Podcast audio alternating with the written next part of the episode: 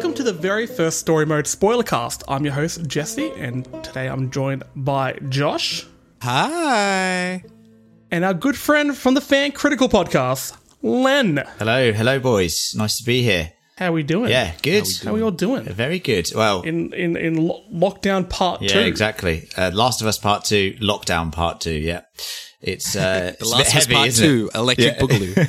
It's it's somewhat odd playing you know a game about a deadly disease that spreads Hmm. throughout humanity, and um, Yes. Well, I mean, as you may have guessed, today we're going to be doing a bit of a spoiler cast on Last of Us Part 2. Now, this will be going out on both Story Mode podcast and the Fan Critical podcast. Yes. Um, Len, do you want to tell me more about Fan Critical? Uh, yeah, so obviously story mode part of the fan critical family, and we're going to try and do a few more collaborations in the future, especially when it comes to video games that are very um, heavily focused on narrative. And it's safe to say that Last of Us Part Two is the best acted, best uh, written, and best directed game maybe of all time in terms of just the actual content in the game. And coincidentally, it's also uh, going to be a HBO show now, which has been signed off. They're in pre-production. Obviously, production's halted pretty much globally because of uh, COVID. But uh, when that gets up and running again, this will be a flagship show for HBO, who are no stranger to epic storytelling. Um, so we will have our own standalone podcast covering that when that show comes out. And we felt this is a perfect way to ease in both your audience and any members of the fan critical uh, film and TV audience who will inevitably play this game, I'm sure, and want to talk about it like a film because in a way that's what it is. Um, so yeah, Absolutely. really looking forward to chatting through it this is a epic. film where you press buttons at times. Exactly. Exactly. Yeah. The gameplay's fine. Yeah, it's all right. not- we're going to kind of be skipping over that a little It's bit. a little reductive. just a little bit. Yeah. just real quickly, though. Dream casting, Joel and Ellie. oh, well, Gotta go Hugh Jackman, right? yeah, I mean, there was a lot of chat. I, we did a podcast, didn't we, Jesse? Re- recasting a video yeah, we games. sort of touched upon this a little bit. Yeah, so Hugh Jackman's been touted. Obviously, Maisie Williams was originally signed on to be, uh, or very close to signing on to be Ellie. Um, and that didn't happen because of, uh, the production fell down and now they've signed with HBO. So I doubt it'll be her, but, uh, I'm fascinated to see who they get. Yeah, I mean the one, the name I keep. Well, I say the name I see, I see getting thrown around, and I've forgotten the name. So, mm. um, the girl who played X twenty three in Logan, Oh, yeah, she's fantastic. Um, she's brilliant. So I would like that, especially if they had Hugh Jackman again. I mean, they seem to have some chemistry. 100%. I think it's really interesting that you guys went straight for the like most pure and simple like adaptation from the game. yeah. You know, Yeah. you, you, you don't think it'll be an I, I see where anthology? you're coming from. Yeah. I, yeah, I, I- think that's really fascinating. Ideally, I wouldn't go Joel and Ellie Yeah. as the main characters. I don't think I would yeah. follow the group. I would follow the group of Fireflies from this game. Yeah, I don't think you could tell, and it, we'll talk about this more when we go through the game, but I don't think you can tell this story as well as it is done in a game format. Um, you know, I think there are things that this game makes you feel that you won't get from just watching it. You have to be an active participant in it.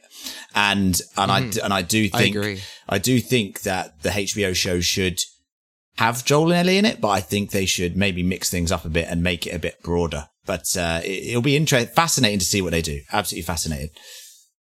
Well, before we get too much into part 2 Mm-hmm. let's just quickly go over the events of part one. So, part one ends. Okay, let's just go from the get go. There is a fungal plague that um, ravages the world, um, turning people into grotesque monsters.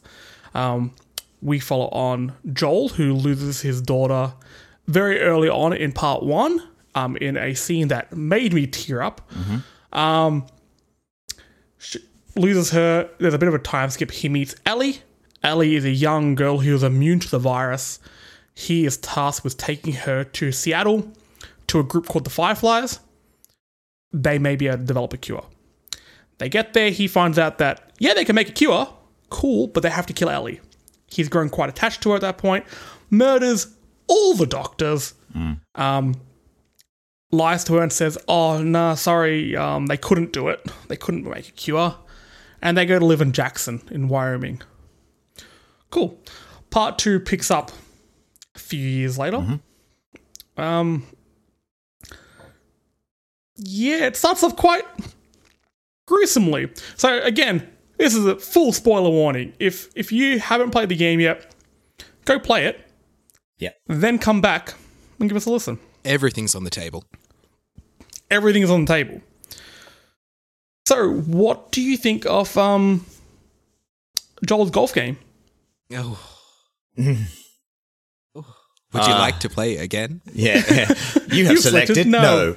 Uh, yeah, so, So- I, I will say that the opening of the first game, Last of Us Part One, is arguably the best start to a video game I've ever played in my life. Um, just the the way that is put together is fantastic. Um, and I like the fact that on this go round, they didn't try and top that. Um, they opened up very slowly, um, and very, Very thoughtfully. And I felt that when it does get to that crescendo that you just alluded to in the sort of opening three hours, uh, it is extremely effective to the point where Yes. I was just broken by it. But, uh, yeah. Yeah, it's so. I mean, the game starts off in in Jackson, and Ellie and Joel seem a little bit tense with each other. You don't really see them in many moments together at this point. But they're living a good life, right? They're living Like, a good life. I mean, they're having parties in the town. There are snowball fights. I love learning how to um like dodge and evade and attack that snowball fight with the kids. Yeah. I owned them as well. Yeah. Just Oh, want put man, that out those there. little shits didn't come They near didn't stand me. a chance. But you go around, you meet Dina. Yep. Um, Dina is uh, Ellie's love interest. You meet one of Ellie's best friends, Jesse. it's me. Yay. And yeah, Jackson is, is thriving. It actually it's really nice to see. Um, we see them going out on patrol and such. When suddenly the game switches focus a little bit and we play as another character. Now, this wasn't something that I was expecting. We Yeah, play how did you guys feel like just being thrown into the another character? strange Yeah. and manipulated. You play as Abby. Yeah. Abby plays quite a large part in this game. Yeah. Laura At the start, we see her. Yeah. She's um with a group of fireflies, ex fireflies, hailing from Salt Lake City. Um, they're a bit of an argument, and she's like, "I'm going to go out. I'm going to see what this town is." They see Jackson in the distance. I'm, I'm going to see what this town is. You play with play with her for a while, and you just see it. It creates that juxtaposition really early on, where you see hmm. all the early moments were quite sweet with Dina and Jesse and Snowballs, but then you have the moment with Abby, and she's fighting infected pretty early on. Mm-hmm. She's roughed up really early on. Runs into Joel and his brother Tommy. Tommy is, I guess, the mayor of Jackson. Yeah, I, he's- I I, think they establish he is a kind of some kind of leader, Leader, in the yeah. first he's the one. Mayor right, when you meet Quimby up of, with him. of Jackson. But I do want to say, like, I thought the storytelling as Abby was like incredibly well done, um, where they kind of allude to her looking for somebody in yeah. Jackson Yeah. and wanting to infiltrate Jackson. They never really spell it out. Like I called it out pretty much straight away. Yeah. I was kind of shouting at the TV, um, but I still think it's done um, just well enough so that like if if you are on top of it, like you can see where this story's going, but like I thought that was done really well. But also, like being able to uh, interact with the clickers, all the zombies again, after um, you've just played as Ellie for a good long while, and there hasn't really been any threats.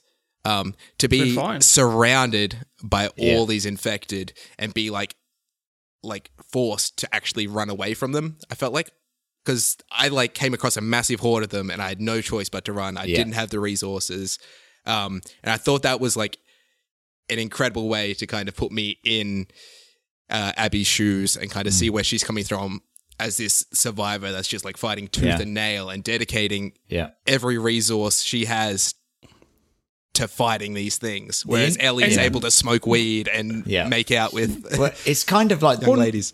the way I saw it was, uh, and you only get this perspective, I guess, when you finish the game.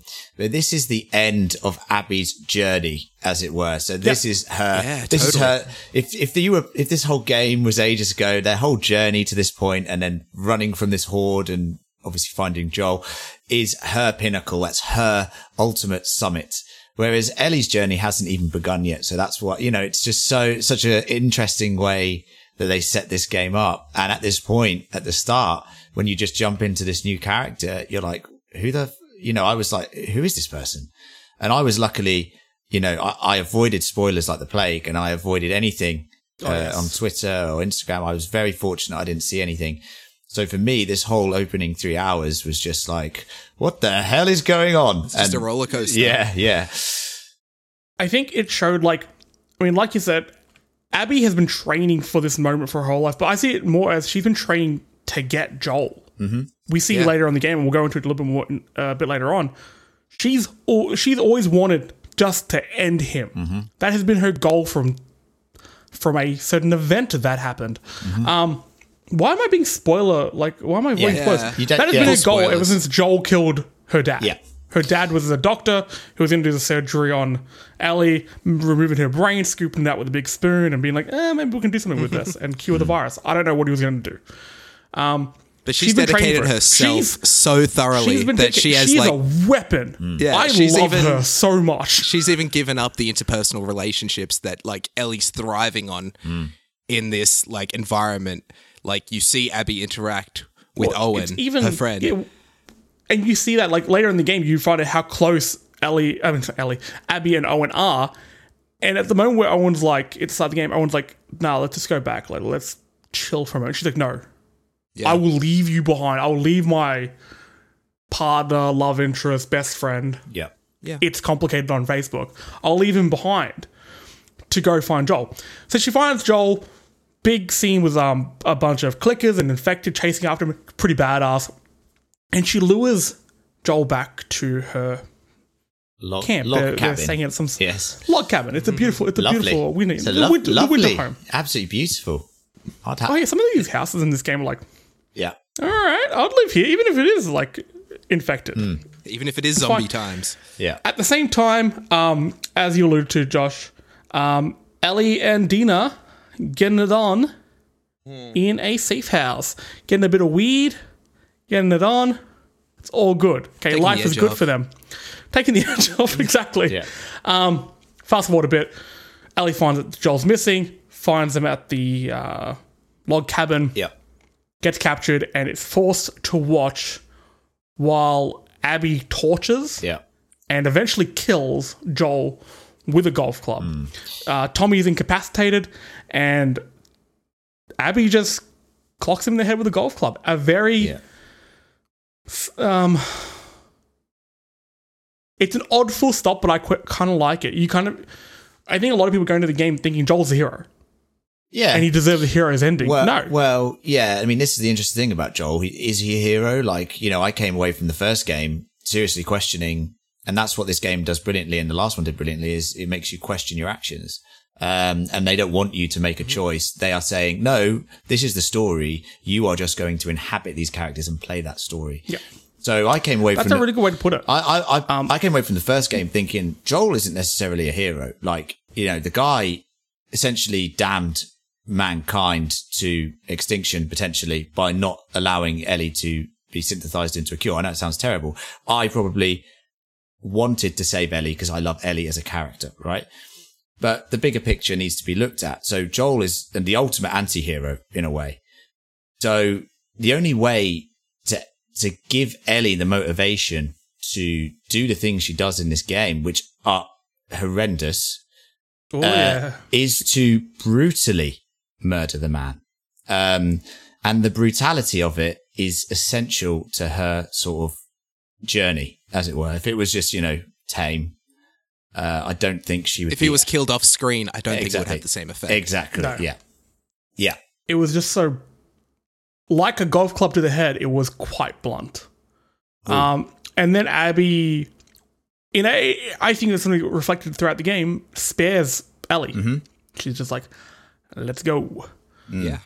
We skip forward a little bit. Oh, can we um, just talk about the acting in this scene? Because, like, gee, Oh my Jesus, God, Ashley so- Johnson screaming oh out. Ashley my Johnson- god, yeah, um, and Laura Bailey deserve every award imaginable for Yeah. this game, but yeah, this is one of the scenes that fucking floored me. the the noise, Absolutely floored the me. noise that Ashley Johnson creates when she's on the floor, that scream.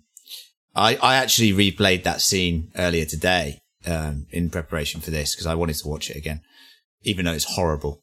Um, and it makes me like tear up every time, just because her acting is so incredible, and even the little look that um, Joel gives across to her on the floor when he's basically dead. Oh, Yeah. Um, it's just it just goes to show how far Naughty Dog have come and games in general, like that they are able to do the motion capture here and the acting and everything is so real and so visceral that you forget you're watching a game. Like my girlfriend who doesn't really um, like me playing as many games as I do at the moment because of lockdown. and I'm on Warzone all the time, right? Like playing COD or whatever. And I remember when this game got delivered and I was so excited and I said to her, like, look, I've, I've been waiting to play this game for ages. Anyway, literally 20 minutes into the game, she's like, and she sees the moment where you're like strumming on the guitar playing, you know, if I ever lose, you know, and, uh, Oh, my heart. and uh, she's like, "What is this game? What are you doing?" Because her concept of games is like, you know, you know, you know, platformers, Call or of Duty. Call of Duty, and she was like, "This is like a film." And I was like, "Exactly. It's it's a story, and we're playing it out." So yeah, the, the, this scene for me is the scene in the fi- in the game where I was. It's the one that gets me the most, and it's also the one where I'm like, "Wow, how far have we come?" Even from the first game, like it's just it's taking it to a new level. I think you also bring up um, that song. It's called uh, "Future Days" Yeah. that Joel sings Yeah. for Ellie. The scene where Joel there's a bit of a flashback moment, and you see um, Joel come in and sing that to Ellie. Oh, man. that scene is And then it cuts, Stunning. and then it cuts Absolutely the title, stunning. and then it cuts the title. You know what I because mean? there is so, there is so much in Troy Baker's um, performance as Joel. Oh, There's so much guilt behind Yeah. his eyes. Yeah, yeah. He knows what he's done Yeah. is in the long term wrong. But I mean, like you said, when you play, it, you know it's wrong, but you love Ellie that much Hmm. that you get it and you wanted to do it. I remember walking in that hospital and being like, fuck these guys. Yeah, I am yeah, yeah. done with them.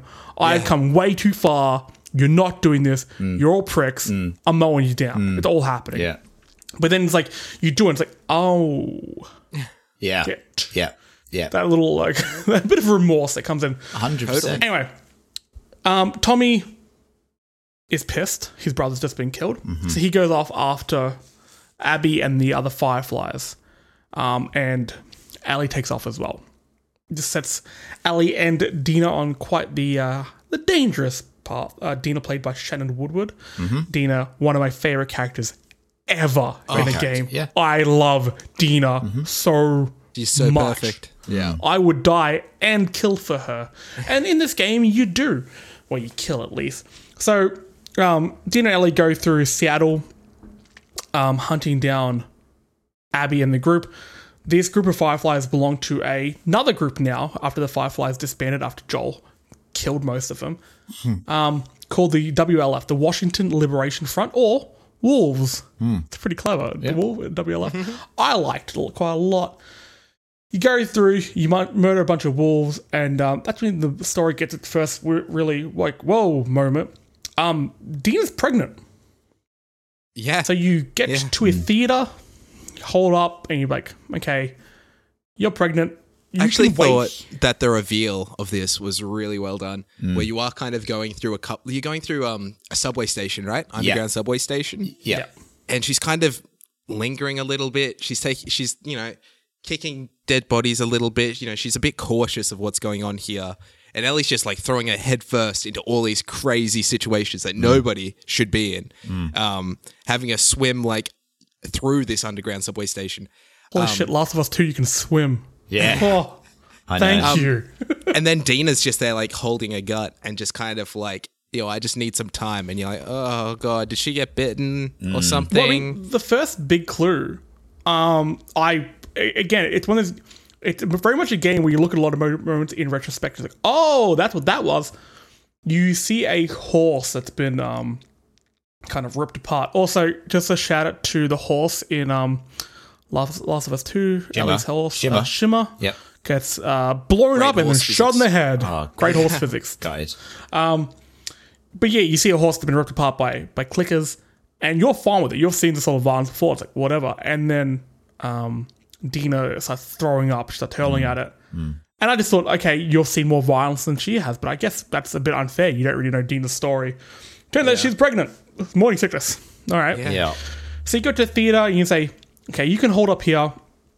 You can um, kind of help. There's a radio in there, and you use a bunch of photos that you found in the body earlier in the game off one of the fireflies. let's work out where all these people are. Yep. We hunt them down. We'll get to. So these are the people. Um, Abby. These, Kill Bill style. These are the people that were present at Joel's death. So this Yep. is the whole group of Fireflies. and they all played a certain part in it. Yeah, they all participated in the murder and torture of him. Uh, some more so At this than point, others. you've killed Yeah. probably two, maybe three of them. all in self defense at this point. Uh, hmm. It- um, I think that's, that's definitely a point that needs to be brought up because there is a certain one of them gets killed, not in self defense. So at this point, Dean is pregnant. Hey, Dina, you stay here. I'm going to go out. I'm going to keep hunting. Yeah, and downtown Seattle, downtown Seattle here is is just the most stunning location I have played in a game for a very long time. I would say the best level design I've ever Hmm. played in a game. I mean, the thing Because- Really? yeah, Yep. it's it's the thing that I love about it so much is uh, obviously the first game you had this idea of the world taking nature taking the world back, right? And you had all these overgrown um cities and stuff like that and now it's gone to the next level where this is this is just it and especially for characters like ellie and dina who have only ever known this world and not known the previous world some of the conversations interactions that they have around this open seattle area are incredible environmental storytelling that you just do not Especially get about cinemas. and yeah, you don't get it in any other Oh. game, man. Like, like I know we've we've sort of gone past it, but like just in the music store when she just starts playing "Take on Me," and Oh my Best god. scene of the that whole was game. So beautiful. Hands down. yeah, and you sit there like in this, you're in this chaotic world filled with you know zombie-like creatures, clickers, every you, you know your father figure's just been killed. You're looking for redemp- uh, revenge, sorry. And you just take a moment in a music store and start playing Take On Me.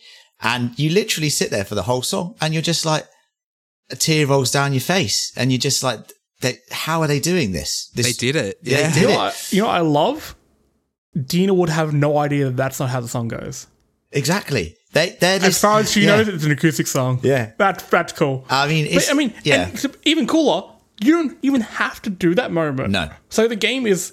The first game was quite linear. Hmm. This game has a lot of open ended areas, and I kind of wish there were more like Day One Seattle, where you find that music Yeah. store. Yeah. Yeah, Yeah. You go there's- around they this whole never do that to- again. And Not it- to that um, scale. yeah. Yeah, not to that scale, no. It's it's lovely. Unfortunately. It's a lovely idea. I read somewhere and I heard them say that originally they had this planned as an open world game, and they said that that just didn't work when they're trying to tell such a such a powerful story. They didn't. tailored. It, it didn't make sense suddenly suddenly have like a random side quest, you know, where they're like, "Oh, go speak to this guy at this encampment and help him do this task." When you're trying to tell this quite impactful story, which is like, "No, there's urgency here. We need to find Abby and we need to fucking kill her." And um, they said that just giving people this opportunity of Seattle was actually a lovely way for Dina and Ellie to you feel like their relationship relationship's a lot closer. And of course, like you said, you can you can not do that. You can just do the bits that you need to do here. But if you did, like me, go through to every sort of street corner and store and the bank and all these places, The bank. yeah, and have all, have all these conversations with Dina, you feel so much more attached to Dina that when you get to that moment when she says she's pregnant, uh, and you're you're very conflicted about what you're doing. You're like, we need to get her out of here because if she dies Yeah. in this game, I'm Oh. going to be devastated. I was like, go back, turn around. You can come back. You need to take her. yeah, Going back to the um, environmental storytelling, Mm. I think one of the greatest strengths of this game and the Last of Us one are the letters you find. yeah, So there are letters strewn around the world that kind of build up the plot and Mm. the and the the world that before you were there. So this is stuff that happened before the outbreak, during the outbreak, after the outbreak. Mm. There are stories of families escaping. There are stories of um, people going out to get medicine for their loved ones, Mm. and you may find that their loved one has passed away, and you find out why It's because the person who went out got killed by clickers further down the track yeah, Yeah. and each one is heartbreaking. And the bank, there was a bank vault yeah, in Day One Seattle where these guys decided to do a bank robbery on the wrong day. yeah. But chose a bad Oh, day. the odds of that! yeah, it works out well That was for Ellie. so awesome. yeah, yeah. but you're Yeah, in she the picks bank- up a shotgun in there. Yeah, yeah, you're in the bank vault and just you're surrounded by millions of dollars, and you're like, it's just worthless. It's meaningless. I It's love it. meaningless. Yeah, the um, you also brought up the how nature's taken over. This whole like nature porn aspect of the game. So you're you're hopping hopping along. You're trotting along on Shimmer the horse with Dina behind you, and you're going through this jungle. And the the foliage in this game is just second to none. Mm. It is stunning. Yeah. Um, And you're trotting along in, in what you think is a very dense, overgrown forest, and then you realize, no, I've been walking on a highway. Mm. You start to see a few cars. It's like, okay, maybe this is like a car park in the middle of nowhere. Yeah. No, this is this is like a highway or freeway or whatever. You're in the middle of the city. Unreal. It is so cool how nature's taken over mm. everything. I love it. I love it. Anyway, fast forward. So you've left Dina at the theater. You're like, hey, chill. Base camp. Um, Wait, so did we touch on Jesse and Jesse's well, so you go out the first day, um, and then you find Jesse.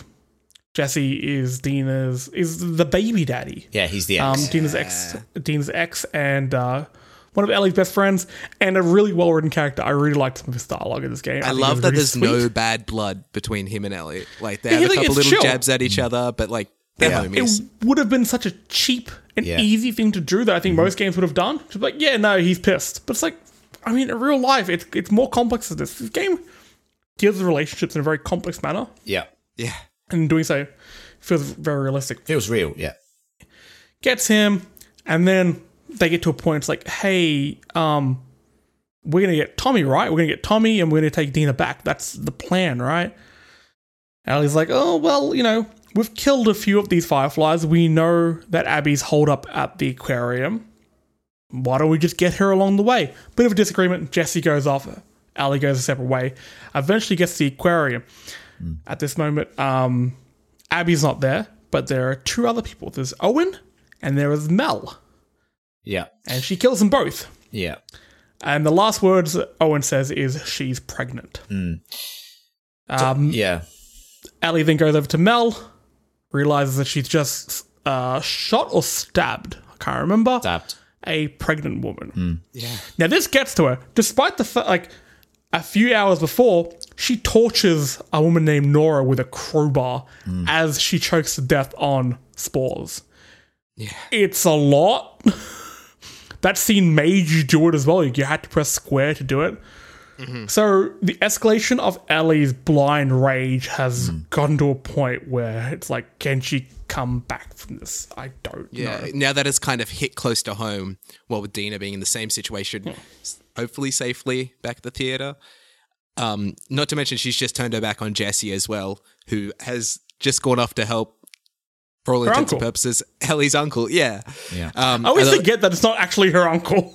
I, I think it's actually really because I think a lesser game wouldn't have had Dina be pregnant. Yeah. I think that would have muddied the messaging and kind of made it like, oh, players are gonna hate Jesse then, or whatever. Yeah. because other games wouldn't give the time to write Jesse as a three-dimensional kind of person. Well, if you didn't So- like Jesse, good news. When you get back to the theater, um, Abby's there as well. You run into the room, you hear a bit of a scuffle between Abby, or you don't know it's Abby at this point, but you hear a scuffle between somebody and Tommy. You walk in, you see it's Abby. Abby shoots Jesse right in the face. Hmm, thanks. Thanks for naming him after me. Naughty dog, Neil Druckmann, you jerk. And th- You this is another doing. one of those like Joel dying moments where like it happens so quickly, everything's happened like out of nowhere. You didn't even know Abby was in the building. Yeah. You are literally with Ellie as she sprints into this into the foyer, I guess, Yeah. of the theater, and like Jesse just gets offed. Ellie's like shit, dives behind a table. Everything's hitting the fan. Hmm. There's some good. Di- there's I'm some glad you brought up Joel. Good- oh yeah. Are you, are you going to go to a flashback? Yes. Throughout the first act, I'm calling it the first act. It's not the first act, but whatever. There are a number of flashbacks to really set you on the course of avenging Joel, finding out what happened in those years between part one and part two. I think the most memorable being the museum. Mhm. There is a moment where Joel um, tells a younger Ellie, like a 14 year old Ellie or so, hey, it's your birthday, I found you something. Yeah. And the first game she mentioned dinosaurs quite a lot. And space, and I love that he's like, I'm going to take you somewhere. Do you uh, like- in space, yeah. She wanted to be an astronaut. That was that was in He's the first like, game. um, can you guess what I got you for your birthday? I love that her first guess was a dinosaur. yeah. As a joke. Yeah. They, get, a they get a little bit further along, and he got her a dinosaur. He found a museum. And there's a moment where they sit inside of a replica space shuttle.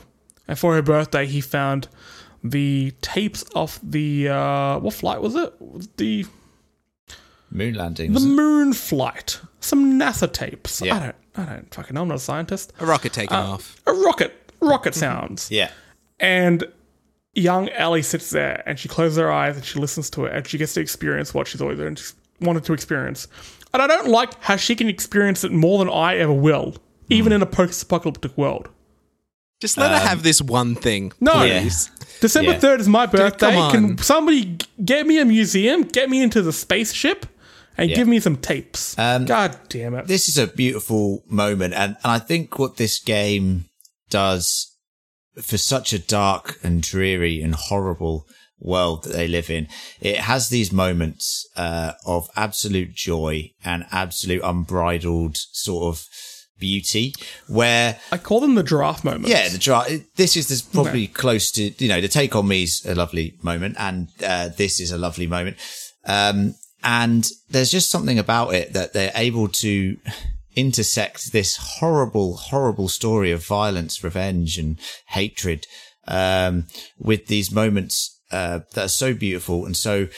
I don't know. You just need them as a player because you, you go through this game and, and it's very difficult to play in terms of it's heavy, you know. Um, and to get these moments to just sort of lift your soul are very, very. It's very important to me. To me, anyway. When I, when I was playing, I'm sure you guys felt it was just a nice break from like horrible clickers and At the same time, it, like it shows you the story behind them, yeah, but it increases your rage it, it does. towards Abby. Yes. When you get when I whenever I got back from one of the flashbacks, I'm like, that was beautiful. yeah, I will kill. I, I'm. This is what I'm fighting now. for. I am Yeah. so angry right now. Yeah, and, and also it gives you that context that um, you know the, the Joel in the first game and the Joel in this game, and and a lot of people hate this, and, and that's why there's been a lot of hate for this game because people are like Joel would never do this, or Joel would never do that, or Joel would never be so trusting to get in a room with all these strangers and then get killed.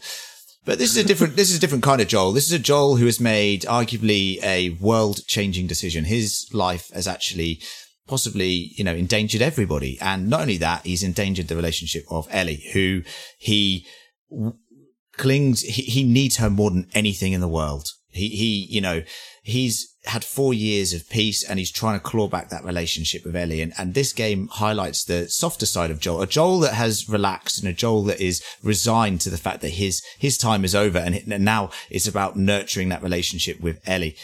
And it's nice to see Absolutely. that he gets so much. Actually, he gets quite a lot of screen time considering the fact he's killed off in the first three hours. And Well- the scenes with him, especially a scene at the end, which I'm sure we'll talk about, literally had, had me in floods of tears. So, um, testament to it's Troy Baker, isn't it? Testament to him and testament to Ashley Johnson in these scenes. Beautiful acting. Um, and it's just stunning stuff. You bring up that he was trying to bring up uh, mend the the, the chasm Yeah. formed between him and Ellie. Yeah. That happened because in another flashback, we see Ellie finds out what happened. She goes back to that hospital. She's always been sus of what happened. She didn't take She it just at took face him at- value. she- Even at the yeah, end of the took him at face first game, like, she was like, Yeah. "Yeah, and okay, that I'll- look she gives him has your so much survivor's guilt. And um, have you guys played Left Behind? Yeah. Yeah. yeah. yes." Big part of Left Behind is that Ellie knows the world shit. Mm. And she has, but if she has to die, she wants to die for something. Mm. Joel took away her chance. He made that choice for her. Mm. She could have died for something, and he said no. so hmm, when she gets to the hospital and she finds out what happened, and she confronts Joel about it, it's one of those things where like, I just, I, I will never forgive you. Yeah. I will go back to Jackson, Yeah. but we we will never be the same. So the Joel that we see throughout the game is despondent. He's absolutely broken. He literally gave the world for her, and she, rightfully so, said "fuck you." And he is just a completely broken man at this point. So every time he try, even the, the museum scene happens before he's found out. There's a sense that he knows it's coming. He knows that she'll find out, and not only that, he knows that karma will get him. He knows his end's near. Um, Fucked up. It is, it, it is heavy. That scene where she, and I think this is testament to the writing again. I know we've mentioned it several times. Like it's a brave game that does this. Like that scene where Abby crashes into the hotel, kills Jesse, and you're like, and Ellie goes, look, I know why you did it because, because Joel, you know, um, he, he, he said he, he, he didn't get the cure. He, you know, I, I'm the one you want, all this sort of stuff, right? And a lesser game would make that the big reveal of the game. The fact that from the first one, she finds out. But no, this is just a flashback where she takes it upon herself. And this is about a third of the way through the game. Uh, and you find out that she knew all along. So all this time, even this on this redemption journey, you know, there's no sort of like, uh, flip flopping of her emotions towards Joel. She's already at this point of acceptance of what he did or trying to accept Right. what he did. And I think that's testament to the writing because, you know, it's so tempting to go, oh, well, that massive cliffhanger we left in the last game. Oh, that's it's the so big tempting to make that the climax of the Yeah. Yeah, game. That she finds out that like she was the cure and Yeah. Joel gave that Wait, up. just Yeah. Joel. So I know I didn't see any spoilers, Yeah. but as soon as like, oh shit, you want to avoid spoilers? I'm like, okay, Joel dies. I didn't need to uh, know. To be like, honest, like I think we all saw it coming. I, think mean, we all- like I- the I last, definitely even thought the it first happen. Last of Us, Yeah. like relied on a lot of zombie tropes. Yeah. uh, but that didn't take away from what it did well, which was Yeah. the writing was far superior to so many other games, and because I had a huge budget as well, Mm. it looked Oh yeah. it looked incredible for 2013. Um, but like the actual story wasn't anything that hadn't been done before. It was Mm. Exactly. Mm. the characters and the writing and the moments you got to share And the that kind acting. of put it all into perspective. Yeah. 100%. So going back to Abby raises a gun towards Ellie, and it's very much. I very much thought like, shit, this is a quick game. This is going to end in a moment. Yeah. Great No- line here as well, Jesse. Just a great line from uh, Laura Bailey and Abby. You, um, you know, we gave you a chance and, and you've ruined it. Like the way she says it, like, like Yeah, you know, we gave we gave you Yeah. the opportunity to, to keep going. yeah, and you've wasted it. I think so she says something like that. Neil Druckmann came out and said this game is about the cycle of violence, and it's almost she's like, Abby's almost screaming like, "I tried to break this Yeah. wheel. Yeah, yeah. I tried to break and change course, and you fucked it." Yeah, And I now there is, I cannot let you. I cannot redeem you. There is no. re- yeah. anyway, the, the you start delivery of back that at is day amazing. one as. Abby. How did you feel about this? I was like, oh shit. Now at this point, I hated Abby with Hmm. every fiber of my being. I hated her. Mm-hmm. How did you feel starting day one Seattle as Abby? You I'll go, you Josh. first, 'cause- okay, yeah. Well, we had a conversation. Okay, well, we had a conversation about this just before we recorded. Um, Yeah. and we have completely different emotions about it, which is interesting. I, yeah. you know, Absolutely. Josh, how did you feel about it? How did you feel about it, Josh? So, um, so I found it a little odd jumping back to Seattle Day One. I was kind of like, oh man, like we're retreading previously worn ground. Like nothing new's going to happen. You know, there isn't going to be a nuke that's going to be fired. There's nothing crazy going to happen here. Um, and it kind of, it kind of hurt a little bit, but it set my expectations. Um, and it ended up like exceeding those expectations because as things went on, I found myself um, actually enjoying, as we'll discuss soon, soon enough, enjoying Abby as a character far more than I did Ellie, and I found her so much more complex. Mm. Uh, I thought she was just a fascinating character, especially with her single-minded kind of revenge fantasy having been achieved, and now she's just back at square one. It, it's such an And how odd do you deal place with to that? start a character. Yeah. Like like you said, she got to her pinnacle. She did what she had Set out to kind do. of dedicated a large portion Yeah. of her life to. She got what she wanted. yeah, And not to mention actually jumping in there and um, having a suite of guns. Yeah, and Oh, like yeah. living in a football stadium and having all this The WLF delicious food there and down. a gym. yeah. I, I mean- felt empowered. I, I, I had this thing where, as I said, that powerful line that she says to Ellie, and then you cut to essentially uh, the same structure that we just had with Ellie, where you know we see we saw the doc. Her, we, this is the moment you get revealed that you know her her father was the doctor, right? In that previous flashback. So this is when we jump to Abby's perspective, right? And that moment in the first game is such a moment of no one that I know really wanted to kill that doctor.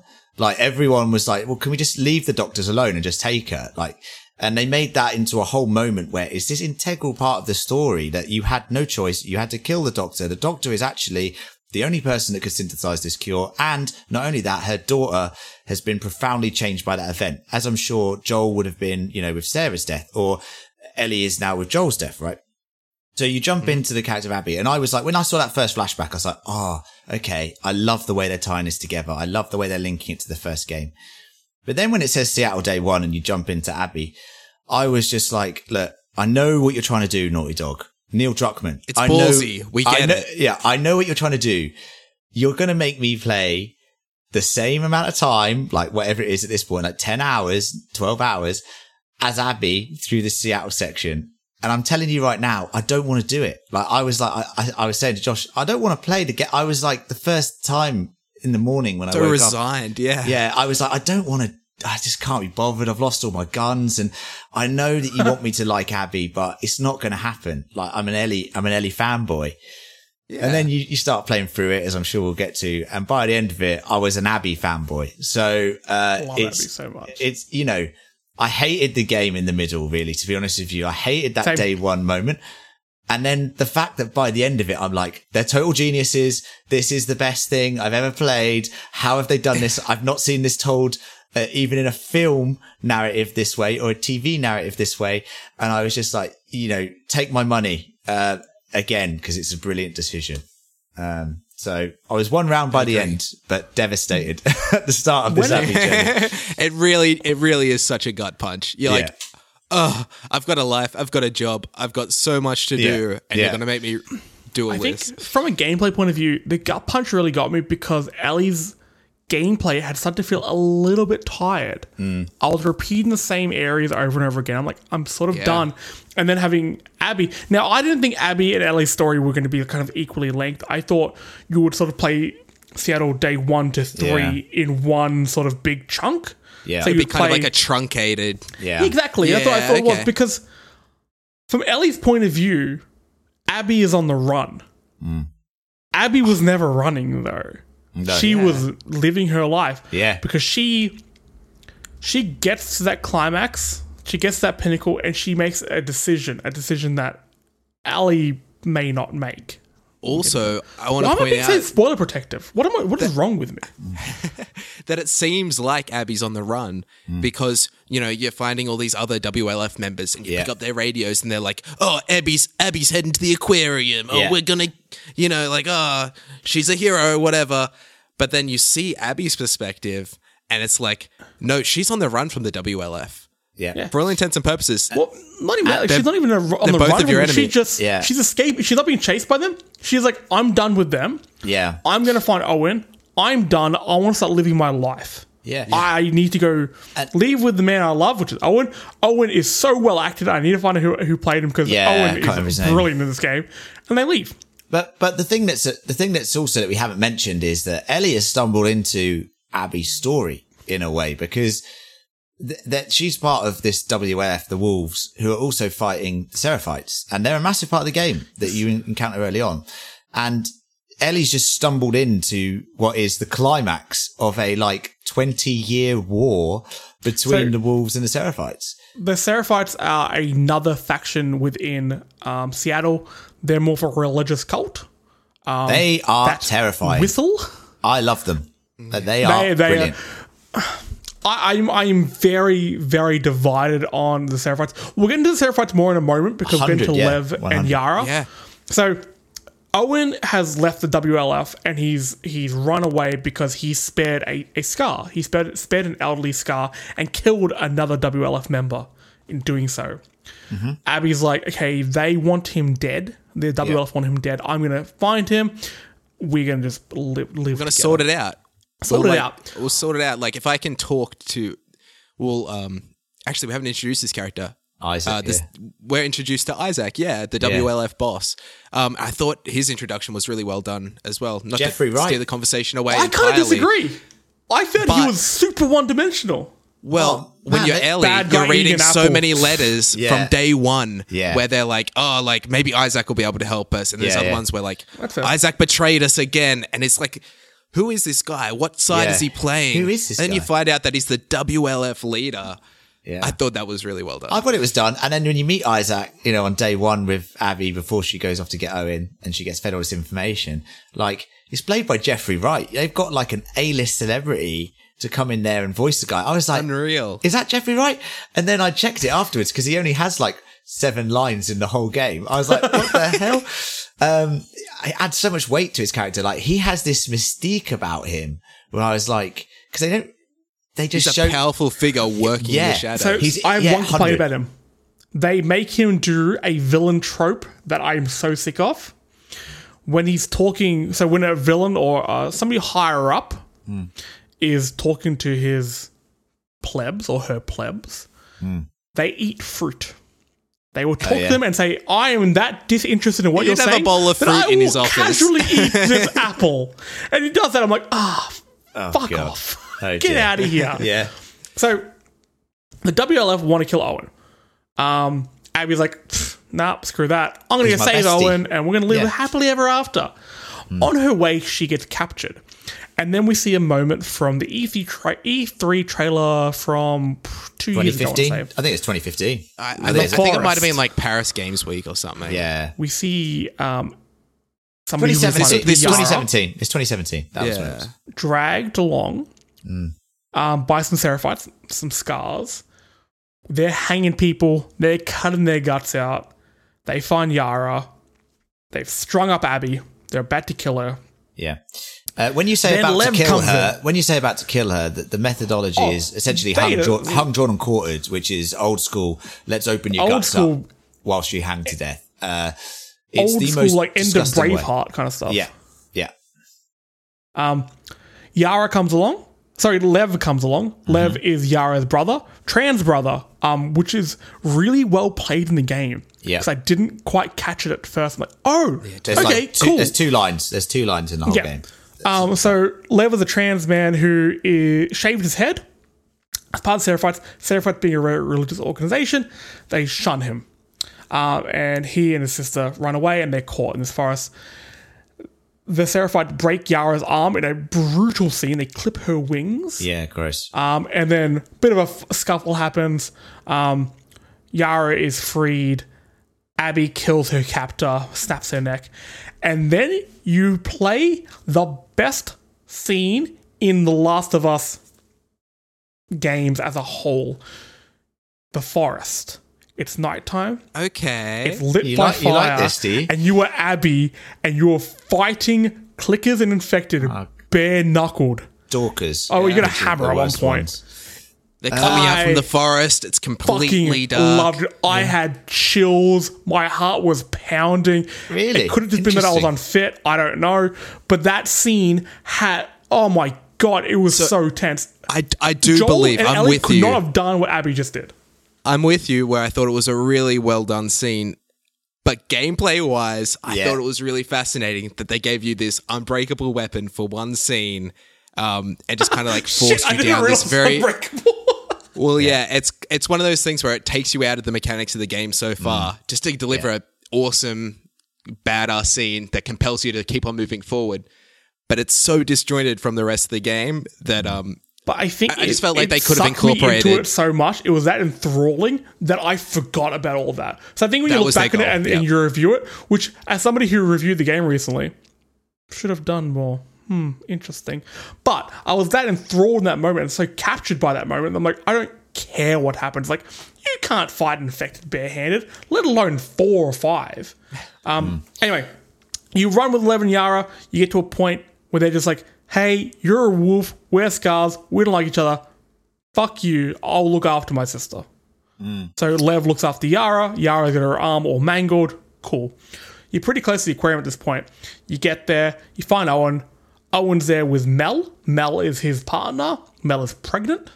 Yeah, Mel she she was also Is the one that Yeah. Ellie killed. and she was also present at Joel's um, torture Yep. and So- murder. execution. Um, Yeah. Mel, Owen, uh, Manny, who we haven't mentioned. Manny is uh, one of Abby's best friends and is one of the most lovable characters in the game, even though I hated him at the start. He loves anime and he likes drinking. You know who else likes anime and drinking? This guy. That guy. So I, I, I'm a big fan of Manny. Um, yeah, you get there, it's all fun and games. Um, But then the next day you're like, oh, I should Well, probably go save those kids, eh? She she sleeps with Owen. So the the Oh thing yeah, that that thing sex scene yeah. was a lot. Uh, yeah, it caught me caught me by surprise. They be but it- they it be sh- fucking. Definitely. it should it shouldn't do really, considering how you know sort of realistic this game tries to be at times. The in terms lust of, its of depiction. us. Um, yeah, nice. I Um, felt like it got across just how passionate these two people were, though. Oh, Yeah. that, 'Cause it was before like the breaking of attention. It was just like, just now, like, n- just Yeah. do it. because before this, like I didn't know how to feel about Owen. Um. We got a couple flashbacks of them being younger, and I didn't really He jive with his character. charming. I thought he was a bit. I thought he was a bit of a douche. To be I fair, loved him. I felt like the He was kind of. He was playing on like Abby's fear of heights, um, Which is that we'll probably get into. Brilliantly Oh, yes. seeded, yeah. And uh, what I will say about it, this the Abby Owen relationship is that um, she almost like not lost Owen, or she has lost Owen to an extent in her pursuit of Joel. Like you know, Owen. Yep. She could, she It's- couldn't, she couldn't commit herself to a relationship with Owen, even though she clearly loves Absolutely. him. Um, Yeah. And Owen has now gravitated towards Mel because he can't be bothered with, you know, her pursuit of vengeance is con- all, was all consuming and Mel's now Yeah. pregnant and he, I she feel so bad for feels Mel. like she's going to lose. Yeah, me too. She feels she's going to lose him. And it goes to show that, and we see this here, and the reason she decides to go back and help Yara and Lev is because Abby is like Ellie, and Ellie is doing the same mistakes that Abby did, is at risk of losing everything uh, in this pursuit of vengeance. And even when she has these dreams, and, and it, the great thing about this game is also the fact that it really uh, post-traumatic stress is a major part of the game. And you see it in Ellie and Abby's character. Abby has these nightmares and we see this recurring scene with Ellie and with Abby, mainly with Abby, where she goes down the, the famous hall, or the wing, sorry, of the hospital where you went to save Ellie in the first game and she stumbled across her dead surgeon father. Um, and even after she's killed Joel, she's still having nightmares. And she opens that door one time and it's her father is like what have you done? She opens the door the next time and she sees yara and lev hanging there. And it's the idea that this ultimate thing that she'd trained for has not brought her what she wanted. You know she wanted to st- later on in the game it pays it pays off you know she she sullied her soul uh, for an uncharted pun uh, to uh, you know just basically do this horrible thing. And it's such a testament to the, to the writing again in this game that she's, you know, these two characters, Yara and Lev, give her the opportunity for redemption. Um, and that's why she goes back there. And I, Yeah. I you love what I really moment. liked about um so you bring up Abby's Abby's father. Not I blanked on his name. But in the flashbacks, you know who he reminds me of? Yeah. Go on. Young Ellie. Yeah. He has this playfulness so to him and this want to help Yeah. and he's excited and yeah. they save a zebra, which is something I didn't expect to happen in Last of Us Part 2. Yeah. Yeah. He Yeah. save a zebra. Um, yeah. He just has this like this lust for life that young Ellie had. Yeah. I, I found that really interesting. And you Ah. feel its absence when you go back to Abby. Oh, 100, yeah. 100%. 100%. Um, so you go back and you you save Lev and Yara. Um, I don't know, maybe Abby was affected by um Owen's, you know, he saved a scar. He saved an elderly scar. He understands that all scars are bad people. Um, Abby knows that Lev and Yara are, are good people. Goes back, gets them, cool, brings them back to the aquarium. Uh, Mel is luckily a doctor because every game needs a doctor. Yep. Um, they find out that Yara needs some meds to save her arm. No, they're going to amputate it she's got because her arm is fucked syndrome. and it's She's got- gross yeah, and it looks yeah. like a rope. Yeah, it's Ugh. gross. So uh, Lev and Abby trek across the city using these high bridges that these scars use to get around the WLF. Now, by high, I mean like 25 stories in the sky high. Yeah. Abby uh, has a mad cool. fear of heights. A, a- a- a somewhat cheap complication of her character. I, I don't think it really Oh meant no, much. I, I, it made it humanized her for me in a way that, like, you know, that scene where they're going across the sky bridge or whatever is amazing. Like some of the lines, you know, some of the dialogue and the writing in this game makes you care about characters in ways you don't even think about, right? Like, like Lev knows that Abby has a fear of heights because Abby is constantly like, Lev, what are you doing? That's the worst of it, right? And then Lev's, Lev's like, don't think about it. Hey, there was a lot of tension between you and that Owen guy earlier. What's going on there? And she's, and, Lev is yeah. great. I fucking love Lev. Yeah, and then she's like, "Not now, Lev, not now." And it's just these little moments. I Um, think this is one of the moments where the gameplay and the storytelling of this game really didn't mesh as well as they could. The storytelling is a triple A plus, amazing. The gameplay can't always keep up with that. So in the storytelling, it's saying, "Hey, Abby has this fear of heights," but gameplay wise, you just walk across the bridge. yeah, Nothing happens. You, Yeah. It sort of breaks that moment where she's saying, Hey, I'm terrified. Lev, don't talk about Owen, even though he gave me a good dickin. Don't talk about that right now. I'm focusing. But you, I'm just like, oh, I'm just gonna walk across the bridge. It felt I really didn't mind. I understand totally where you're coming from. I do agree with you, but I do feel it was important to, even if it was a little cheap, um, show that Abby wasn't this all powerful being that just Yes. your favorite character. Yeah. Like, Yeah. um, it shows that she has something to learn and she has something to offer Lev, but Lev also is able to help get her through I something as well. this is one of the games. Like now, I, I say that as like a thing that was a bit weird. I actually kind of stretch for that criticism because the storytelling in this game is that good that it makes up for a lot of the sort of disillusionment between the gameplay and story. I, I forget about that really often in this game. It's Yeah. only in hindsight that I'm like, eh, that felt a bit weird. So you're crossing this bridge over towards the hospital, and then, uh, you know, of course, you fall. Uh, uh, and you have to go down through a hotel, floor by floor, a clicker infested the- hotel. I, I will say this now, and uh, I've read this a lot, and I think I I love survival horror games. I, I grew up on Resident Evil. I, I love all the remakes of Resident Evil, and this game has lots of survival My man. horror. Yeah, it has lots. just so it has- Josh got it- so happy just said. it has so many survival horror moments in it, which are great. And I think the hospital, this, this is a problem. This is the only part of the game where I think it's a bit bloated. Uh, pardon the Last of Us pun now, but it's because, it's because, um, they have two quite extensive survival horror sections back to back here where you have the descent, which I, I think they could cut this from the game because the next bit where you go to the hospital is terrifying. Oh. Like The you don't, you don't, you don't, uh, and- and I, I do this in survival horror games all the time, but I get through it, a bit of it, and I'm like, oh, maybe just five minutes rest before I have to go into the next yeah. terrible Let me bit. just look at the menu for a second. Yeah. Can I craft Or any Re- Molotovs? think like, in, in Resident Evil, it's just the save room music. It's just I sometimes I just I just put it on loop on YouTube because it's beautiful. I'll just and- organize my item box. I remember, sorry, just to break, Exactly. just to break this for a moment. I remember when Resident Evil Three was getting remade, there was a rumor going around that um, what's the guy who follows you around in number three? Nemesis. Nemesis could break into that room, Yeah, yeah. and I'm like, I, I know this game should be cancelled. That's Yeah. fucked. Yeah, that is nothing is sacred. That, I exactly. wish. But Yeah, they didn't yeah. do that. But Um, you bring up a good moment um, with the descent in the hotel. Yeah. There is a, to me, there was a moment where I was like, oh, okay.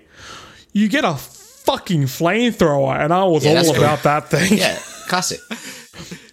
Video games are great. But no, I, I agree. That moment, because you go through, you know, the first floor, well, I guess the 15th floor or so, Yeah, yeah. and you're like, okay, cool, clickers, I do this. And you also had the, um, Gamblers. stalkers, which you can't Stalkers. see with your sort of sensibility. And you have shamblers, you have bloaters, blah blah blah. You have the whole gamut of um of clickers, which we haven't mentioned much, much because let's face it, they are just background noise to the storyline in, in this game. Yeah, hundred percent. But yeah, I, I agree. After the first few floors, I'm like, okay, I, I get, I get Yeah. this, and I've done this. Yeah, You Yeah. put like a cut I a few did- from here. I I really did like the enjoy line when you going get to the bottom. it. yeah, And Lev's like, oh, see that elevator? If you made it, that's what we would have taken. yeah. That's funny. Fuck you, dude. Lev's brilliant. Lev's brilliant. Um, but then you get to the hospital, right? And the hospital is some proper Resident Evil stuff. Like, Ju- Sorry, just before we get too much Solving into the hospital, puzzles. yeah, at this moment, you like, so at the hospital, you um, see uh, Nora. The second half of the game gives you context yeah. to what the actions you took in the first half. So in the first half, Yeah. you've butchered Nora. She's Yeah. the one you killed with a uh, crowbar, I crowbar. guess, Yeah. while she was choking down cordyceps um, spores. It's pretty fucked up, and Tortured it really messed um, Ellie up. You yeah, you completely torture. You make her talk. This is context to this character. So a lot of the characters you see in the second act, you've already killed, but you see that they're human. Nora's. Yeah. great. Nora's fantastic. Yeah. And you see in the hospital, she's like, "I want to help you out. I'm gonna, I'm gonna kind of free Yeah. you here." You get, you get captured by the, um, the wolves. It, it doesn't really matter. Hmm. But yes, the hospital is pure survival horror, ending with a Resident Evil boss fight. Yeah. The Uh, Rat this- King. The, the Rat King, yeah. Have you guys looked at the character models? Because you can Oh, do the that. model viewer. Yeah, the the first thing I did when I beat the game was went in Yeah. there. I'm like, I don't want to look at models. I'm like, Rat King. Yeah. Oh, my boy. Yeah. Yeah. So Very the. Rat King is. So you guys don't know what a Rat King is. Apparently, when a bunch of rats live in close proximity to each other, each Yeah. other their tails get entangled and then fuse Yeah. together um, to Yeah. form, you know, Satan. In this game, it, it, it implied that a bunch of people were having just you know a chill hangout in an ambulance where the first um, victims to the cordyceps virus uh, were brought in. And right, they they, explain it that this is ground zero for This the is ground entire zero. This is epidemic in where they are. Seattle.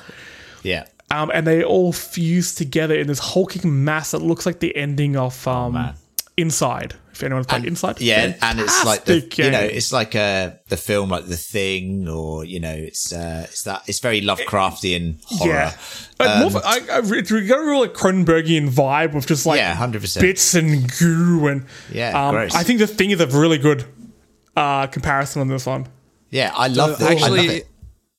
I didn't mind going down the apartment building before this. I thought it was satisfying taking everyone out. Lev got a um, mask. He hadn't Yeah. used a mask before. It was kind of like, okay, can, here we can go. I have a quick complaint about that mask up. part moment? I just remembered something. So, as you're going down, you, you get to a point where you need to leave Lev behind to go get him a mask and come back, give him Uh-huh. the mask. Yet, if you go one floor up, there are three masks on corpses, admittedly, but just take Totally. them off. Yeah. No, they're broken. You got headshots, right? You played the game right. Yeah. I know I got headshots on every enemy. Yeah, Legs, baby. Um, no, but uh, yeah, I didn't have a problem with that section. But it was here when I got to the hospital that I was actually getting kind of frustrated. Yeah. Um, where it was kind of leading me on this wild goose chase where I was like, oh, you got to get this key to open up this door. You got to Yeah. do this. I'm Yeah. like, I don't want to do this in The Last of Us. Yeah. Um, as much as I enjoy survival horror games. yeah. Um, but and then you figure it out. You get the all the power hooked up. You get the right key. You go in the door, and then and then Abby's just like, "Oh, I guess what I was looking for wasn't here. Oh shucks." And I'm just Yeah. like, "Well, what do I do now?" I was looking for a grate to climb in. I was looking for any sign of progression. When you've just got to walk out of the hospital, you just got to start like coming Escape, back getting the way out, you, like yeah, oh, I'll the way you up. came. Like where did I Before you park? get Like jumped by the two B, I think. I'm like, I think I might leave my car in two B. I'll go down to the car park. Oh, there's an ambulance. I'll check it out. In the ambulance, and this grotesque amalgamation of like 15 people just chilling. Um, it's all like melted together and starts chasing after you. It, it goes full Resident Evil. This thing attacks you. Yeah.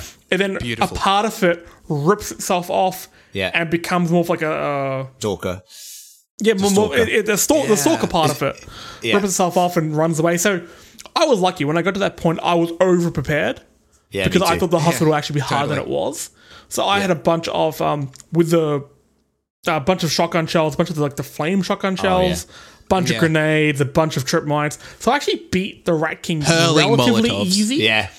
But I did die twice, and oh, the death scene. I was about to say It just it's so rips good. you in half. It, it, it grabs both sides of your jaw and just rips your head in half. And the death thing scenes is- throughout the whole game are the, the thing, yeah, a lot. I've heard this described like because the checkpointing in this game is so generous, and I love that Yes. because Oh, yeah. Big fan. And, Yeah. I, and I know you've talked about accessibility of the game and how it's available for everyone just to experience this story in the way they want to experience it, which is great. But these death scenes, you know, uh, they I heard someone describe them as um, what would have happened because the checkpoints are so generous. Like if you failed, which you sort of just did, this is what would happen to you. It's not, they're not like punishments like, oh, go back all the way to the start of the section. It's just like, hey, in an alternate timeline, let's just pretend that was an alternate timeline. You fucked it up. We're going to take you back like literally till the previous enemy that you've killed.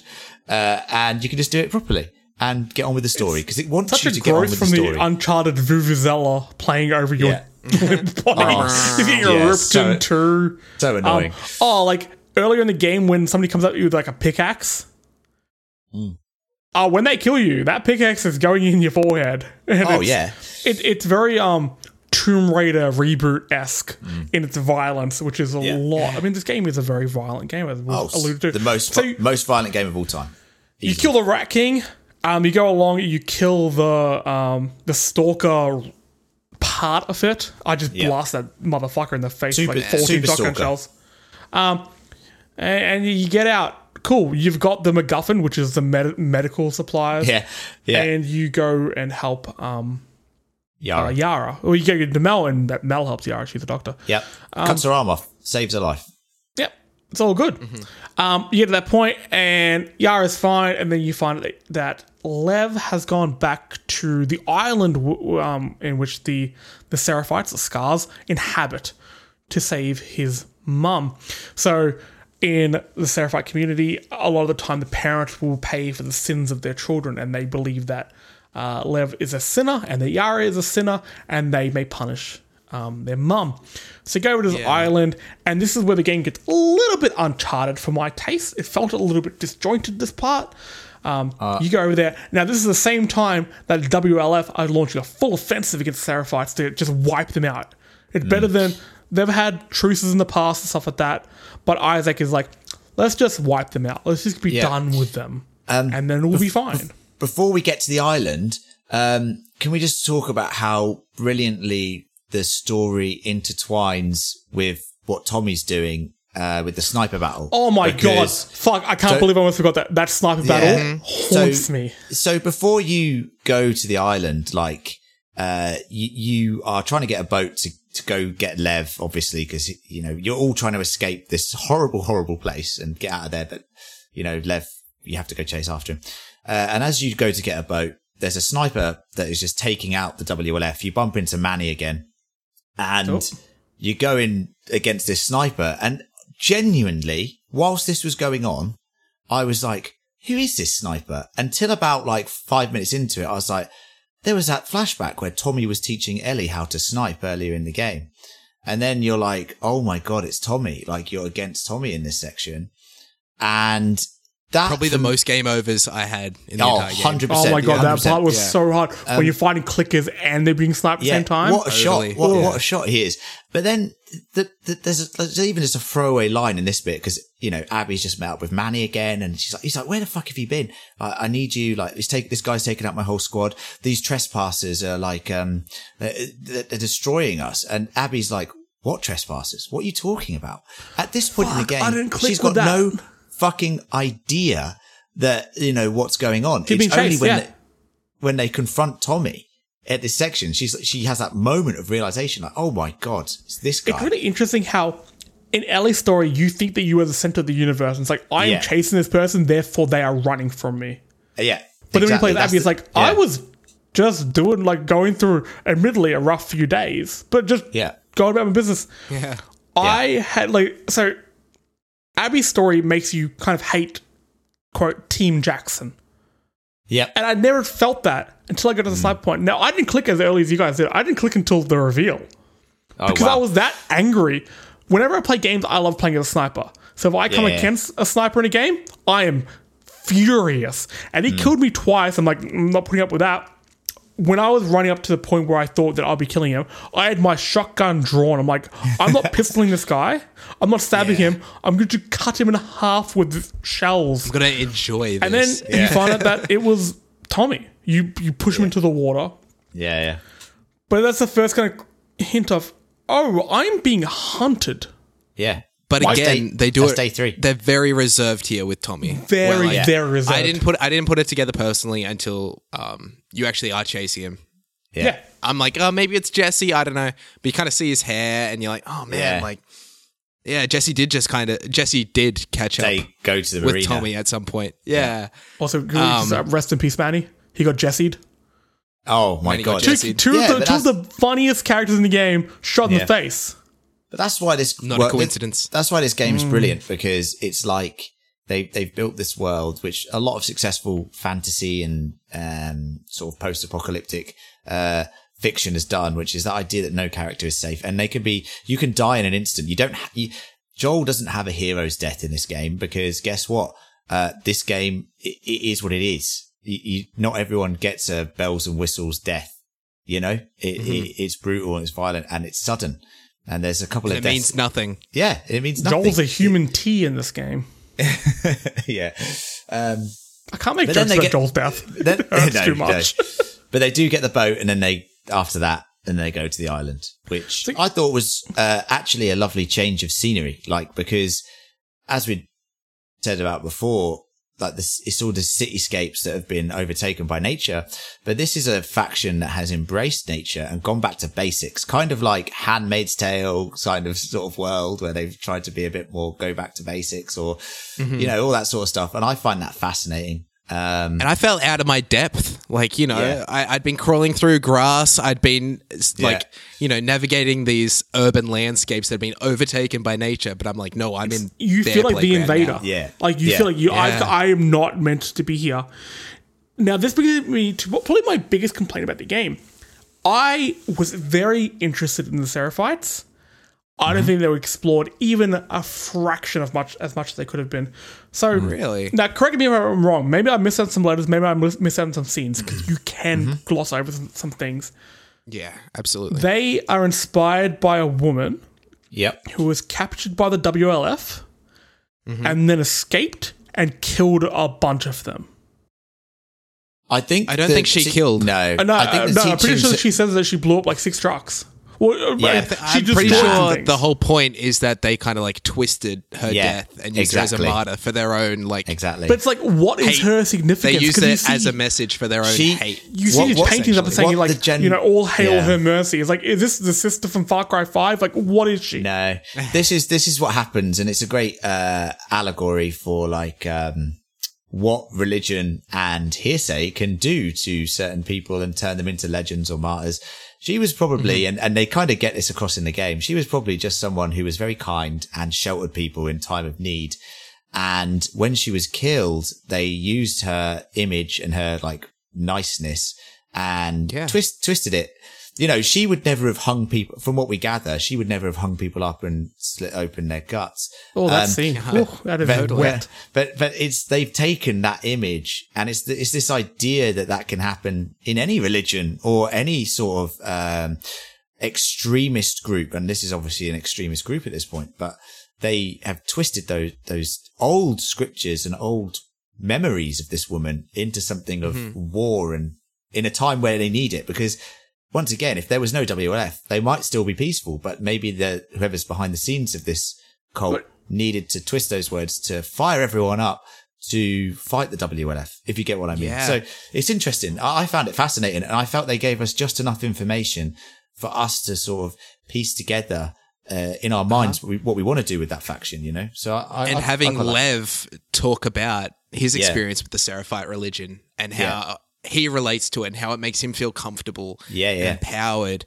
And um, that's actually, again, reflected in Ellie's conversations with Dina, where she talks about, um, well, you actually go into a synagogue. Yeah. I not love sure if this that. is op- that was great. Yeah. Yeah. She talks about her faith and like I'm not a particularly religious person, but um I thought it was incredibly touching the way Yeah. Dina and like Shannon Woodward actually delivered the performance talking about um the teachings of the Torah and what it means Yeah. to her and how it gives her strength, but she doesn't necessarily Well, take it for word, word for word, but it makes her feel safe and it makes her a better person and that's all that Yeah. matters. One of the things Yeah. I've seen from a lot, a few reviewers who are are Jewish, they're saying that this is if perhaps the only time they've ever played in a game where a character is Jewish and they go to a synagogue and it is not directly linked to World War II. Oh, wow. And uh, a few people are just saying like how powerful that feels. I, I I think this game deals with faith in a really interesting way. I think Yeah. my frustration with the Seraphites. So I mean, like you said, um, Lev, despite being completely shunned by them um, for who he is, he sees the the power in their teaching. He's like, there there are some. They teach them good shit. Yeah, But and to- it kind of plays into the whole theme of empathy, like Yeah, where and Lev is al- showing a lot of compassion for your enemies. and also um, perspective because um, Abby is like, well, the WLF know this female leader that you guys have, as mm-hmm. she's just she has some like mental issues. Like mm. that. That's how they knew her. Like she was like, she just mm. left and she killed a bunch of people. She was a monster. So it's really interesting seeing what I wanted, and maybe it's because I'm so used to getting this from games. I'm getting, I'm used to getting that satisfaction in games, is to find out the real story. I kind of expected Yeah. as I went through what becomes a burning village as the WLF Hmm. attacked. I kind of expected to find out the true meaning behind the Seraphite Um, religion, and Lev to be like, "Oh, you know, fuck them," or "Yeah, yeah, them." So okay, you find Lev um, and you and, and Abby find Yara. Yara dies a brutal death protecting you from Isaac. She gets shot far too many times. Naughty dog, chill a little bit, um, and you escape the island.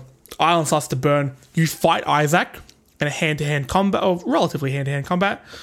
You not slice him across the face with a s- yeah Isaac. Yeah, It's not Isaac. It's, it's not Isaac. I thought it was It's Isaac. not. It's there's a bit there's a brute if that's who you're talking about. Yeah, I it's thought a it was Isaac. enemy.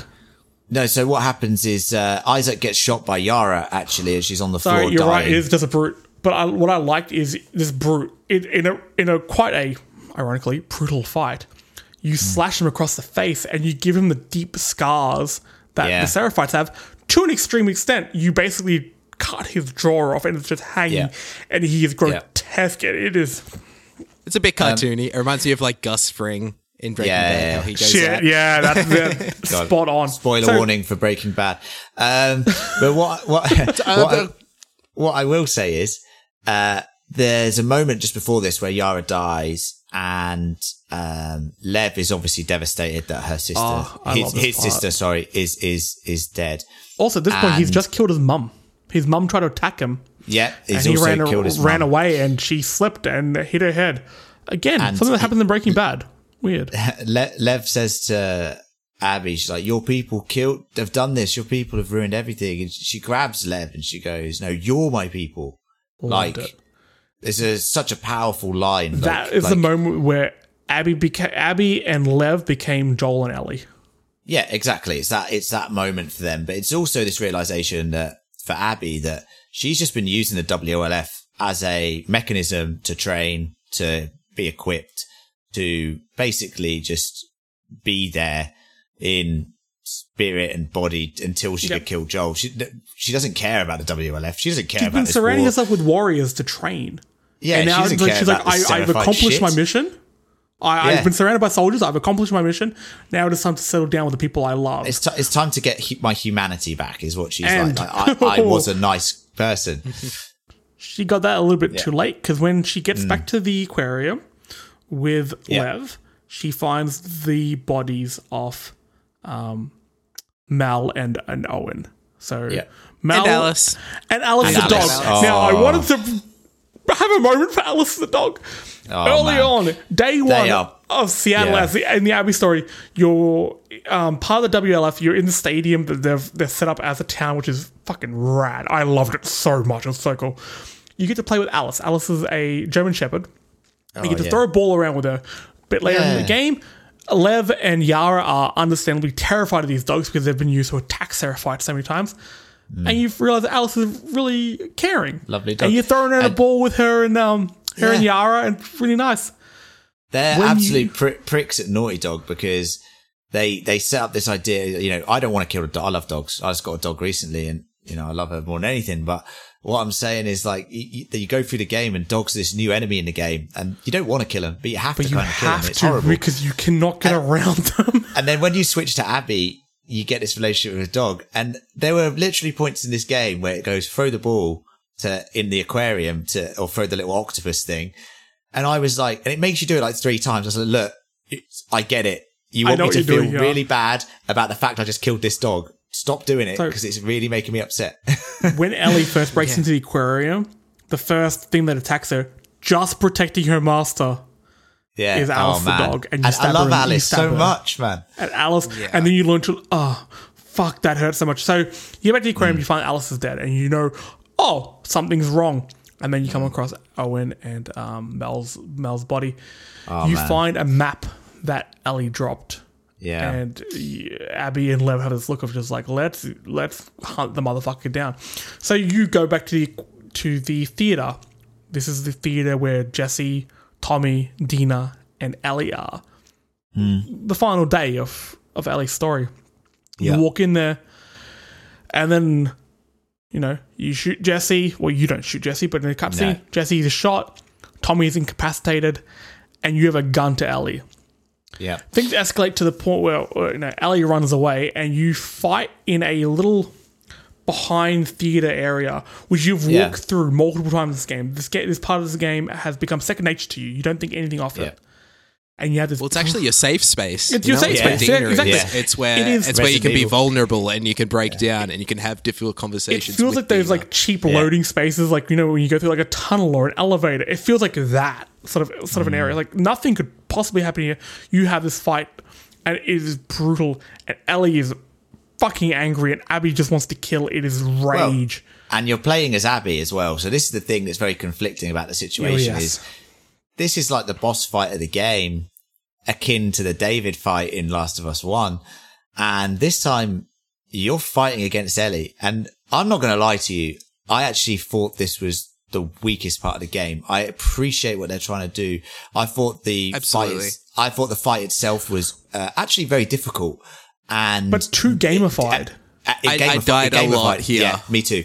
Uh, in fact, I died. I, re- I reckon I died like twelve times here or something stupid. And it just didn't it, it didn't Because- mesh well with the rest yeah. of the game. And because of that, the story, because you'd waited, obviously the thing with the game, the pacing, which I think is very risky and really does pay off at the end, which is they reset you back to day one in Seattle. You had that point of such climax where Jesse's just been shot and you want to know what happens next. And you battle again for another 11, 12 hours. You get to this point and you have to gamify this bit to the extent where I just wanted to have the resolution of this incident. Um, but I get why they did it. I do like the way that Ellie uh, actually crafts, like uses the world, the gamify, Yeah. the sort of gameplay that you've been used to, like craft all the Like she skills plays while you're not playing. Yes, thing, I like that. That is very clever. I just I felt it, it could have been done a bit better or maybe just sack it off. But um, the resolution of it is incredible. And um, So you, you get to the point know. where you've beaten each other to shit, and Yeah. then Abby, uh, Dina gets involved. Dina has been sleeping and sick and pregnant this whole time. She Yeah. gets involved. Um, Abby incapacitates Ellie. I'm not quite sure how she break her arm. No, yeah, breaks her arm. breaks her arm. Okay. Breaks Um, in two, essentially. Then puts a knife to Dina's throat. Oh, yeah. Ellie's And last then- words are she's pregnant. The same words that oh. Owen said when Ellie Yeah. killed Mel, who was also pregnant. Yeah. And Abby looks up at Ellie and says, "Good," oh and Oh my that God. fucking hits hard. And it takes a character who is sort of a step away from this whole story to be like, "Yo, this is fucked." Lever's there Yeah. and says, "Abby, Yeah. stop." Yeah. Yeah. Abby then turns to Ellie and says, "If I see you again, I'll kill you." She breaks. She again. chance. She again chance. break tries to break that cycle of violence. Hey, she she saves her life later on by making this decision. Oh, So it was so correct- much that good that Abby Yeah. delivers is powerful. Yeah, man. Laura Bailey's fantastic in this game. Um, but w- what I will say is, you know, this happened and I was like, okay, so now there's going to be an epilogue and the game's going to be over and it opens up on the farm, right? And I was like, okay, this is the end of the game. They're sat on the tractor. This is the end of the game. Because it That's- felt that- like uh, the end of Uncharted 4. yeah, Absolutely. it's- I think they're playing with your expectations. Yeah, expectations. and there. they, they nailed that. yeah. Yeah. Because we have uh, Ellie and Dina in a farmhouse in this beautiful part of the world. Oh, looks gorgeous. I loved it. Looking after little JJ. Is Little it JJ? Now, is J- JJ Joel Jr., Jesse Jr., or Jesse Joel? Jesse Joel. It's Jesse, Joel. Jesse That's Joel. a garbage. And somebody named Jesse, that's a garbage name. I think I can legally say that. I like it. Jesse Joel. Middle names are garbage. What But else man, how that? nice! How nice was this stuff? How nice was this? This is beautiful. It, it felt where- very um season two of The Walking Dead, but like the nice moments. It's Just a Yeah, nice uh, farmhouse top of the hill. You don't, you know, the world has burnt around them, but it's just it doesn't matter. You're that escaped that nothing matters. Yeah, But you're It- still a bit uneasy because Yeah. like Ellie Ellie's heart isn't in it. And that's Yeah. very obvious, you know. I like Ellie's she's cool haircut. Putting, she's putting a record on the player, and she's like trying to dance and have a good time. yeah, Then she kind of like sulks in the corner a bit. Yeah, Yeah. she just she. There's something missing from her, and it, it, it's Joel. the one of the biggest parts of her life is still missing. So she goes hmm. outside with JJ, and then you have to round up some sheep, which took me way too long. and you go into this farmhouse, and when you're trying to gather up the last lamb, you knock over a shovel, and suddenly you have P- a PTSD flashback to hmm. the same sound the golf club made as it caved in Joel's brain, Yeah. Yeah. and you have Yeah. a complete breakdown, and, and you realize and that. Ellie can't escape this. I thought that was going to be the end of the game. That you can Well, never it- escape that moment. it's nice that Ellie and Abby have this, you know, their stories are so well linked that they both have this issue of, of PTSD. Um, and the, the, when Tommy comes back and says, look, look, I've heard about this story about this woman and Dina is like, nah, we're, we're done with that. And you have that scene where Ellie's trying to sneak out at night, right? And Dina is there and she's like, no, don't worry about this. Just, just come to bed. Like she tries to brush it off Oh my god! that that- scene That killed between Dina and Ellie, fucking hell. I was literally, and I don't do this that often. I, I'm quite expressionate with films and TV and stuff, but with a game, it's difficult. I was literally shouting at the TV, just go to bed, Yeah, go to Yeah. bed. I've I was never like, yeah, wanted do a not go. character to feel just stop. Yeah. Like it hurt to do it, and which made which we'll get to a moment. It made the next like two hours of gaming really hard to do. Yeah, like this is I, wrong. I do want to touch doing. on that moment. Um, in particular, uh, the one where Tommy comes. Yeah. Because yeah, after after we started we seeing thought those, Tommy was dead. uh, PTSD flashbacks. Yeah, we thought Tommy was dead. We saw him get Yeah, yeah. shot. Um, Yeah. his head got grazed. Um, I think he's lost sight in one of his eyes. Yeah. I believe. He's got a limp, and he's, he looks like he's lost sight. He's he's, fucked up. not able to He's go not the hunt he used to down. Abby as he wants to. totally. He's broken. Yeah. His wife has left. His uh, Maria, I believe his wife's name is. Yeah, he yeah. Is Maria doesn't want to be with him. paid. Yeah, he is But this scene actually reflects the one that uh, Dina and Ellie have earlier in the game, where they approach Tommy and Maria and they say, "Hey, look, I want to go on this journey. Let's get revenge for Joel. Tommy, Yeah. are you in?" And Tommy refuses. Oh, But in the shit. middle, but in the middle of the night, Tommy takes off without a word to Maria. Yeah. That's the same thing here. So it's another. It's the cycle all over again. Yeah. Tommy Yeah. and Joel are the same person cycles as of is violence, Ellie. and that's what the cycle is. So, Yeah. in Yeah. the middle of the Exactly what it is. night, and th- Ellie gets that's actually reflected, yeah, again with Dina and Ellie when Ellie tries to take off in the middle of the night. Um, and Dina's like, hey, no, don't do this. It's the exact same conversation Maria and Tommy had. and, and says basically, if you come back or if you don't, I won't be here. Which I guess Maria wasn't yeah. when when um, Tommy No. got back. Tommy is fundamentally broken character in this game. Um, and I think he, I love it. He's a fascinating side story because you see Mm. that the effects, your actions haven't only affected you as the character; it has affected Yeah. Everyone, as they had, as they did in Last of Us Part One. You killed that doctor, and you thought I thought nothing of it. I had no reaction to killing that doctor. I mean, I hate Oh, doctors. did. I, don't know. I had no reaction to it. It's like, oh shit! Like in retrospect, I'm the worst. Yes. So you hunt down Abby. Abby has escaped. She is currently in Santa Barbara. She wants to go to Catalina Island. I believe that's what it's Where called. she's just found that there's fireflies. There's still I would have always said, "Hey, there are fireflies there. They're our they're our people." Um, Mm-hmm. and Abby wants to go there. She wants to fulfill Owen's one of his final fight. wi- final wish: Yeah. fight the good fight and just be with people she knows have the same beliefs and standards as her. O- O- Owen even says, you know, she's like, what, what happened to us? And there's a line earlier in one of the flashbacks where Owen goes, we stopped searching for the light. Like, it's I, just a I love line. that Abby Uh, but- wants to find a but firefly, nice. and um, Ellie's sort of motif is a moth. Yeah. Yeah. It's very intentional, I'm sure. Oh, I loved. it. Oh, Yeah. this game has layers. So Onion. It's an onion. it's an onion. Yeah. Um, in That's a film reference. in trying to find. That's the the fan critical part. We should do a Shrek Yeah. review. You guys do a Shrek down. review. I'm in for that. Um, so in trying to find the fireflies, um, Abby and Lev are caught by the Rattlers. The Rattlers. The Rattlers Yeah. are a bunch of rednecks who um, Yeah. kind of they're the Enslaved faction of. LA. Uh, they are shitty side characters from um, what's that biker show? Sons of Anarchy? Sons of Anarchy. They're just shitty Sons Yeah. of Anarchy characters, or like Yeah. they're Yeah, the. Breaking Bad meth dealers at the end. These guys were trash. They were just nothing. They were made immediately unlikable by how rednecky they were. But they get captured. Then you play as Ellie, and Ellie is there, and um, you go through LA. Now the LA area is actually pretty cool because it's a lot drier, it's a lot more sunny, and the Yeah. houses you go through are a lot more opulent. So you go Yeah, to a, rather than like, oh, here's the bathroom. It's a small sort of like two by two area. You go into the bathroom, like, Yeah. oh, here's the bath area. The shower's in the next room, and the sink's in another one. This house is amazing. I was, this, this house is just looking at real estate for me, really. um, you get to this area, it, it's kind of meaningless. I found this area a little bit, uh, a bit of a trudge to get through because at this moment I didn't want to play as Ellie again.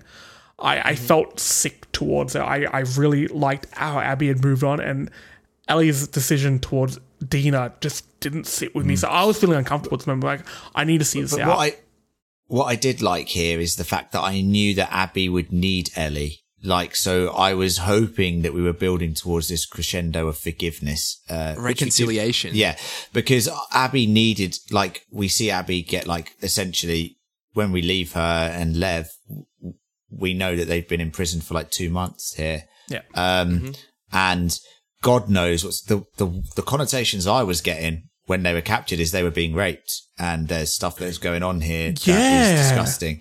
Um, so for me, I was like, oh no, please don't do this to Abby and not Lev. You know what I mean? I was like, this is horrible. And, um, so I was like, Ellie, just let's save her. Let's save her. Let's Yeah. save her from, from this horrible life. So I was, And, like- I, yeah, I was, I, and by the way, there's so much ammo in this section that I was just That- unleashing. Yeah.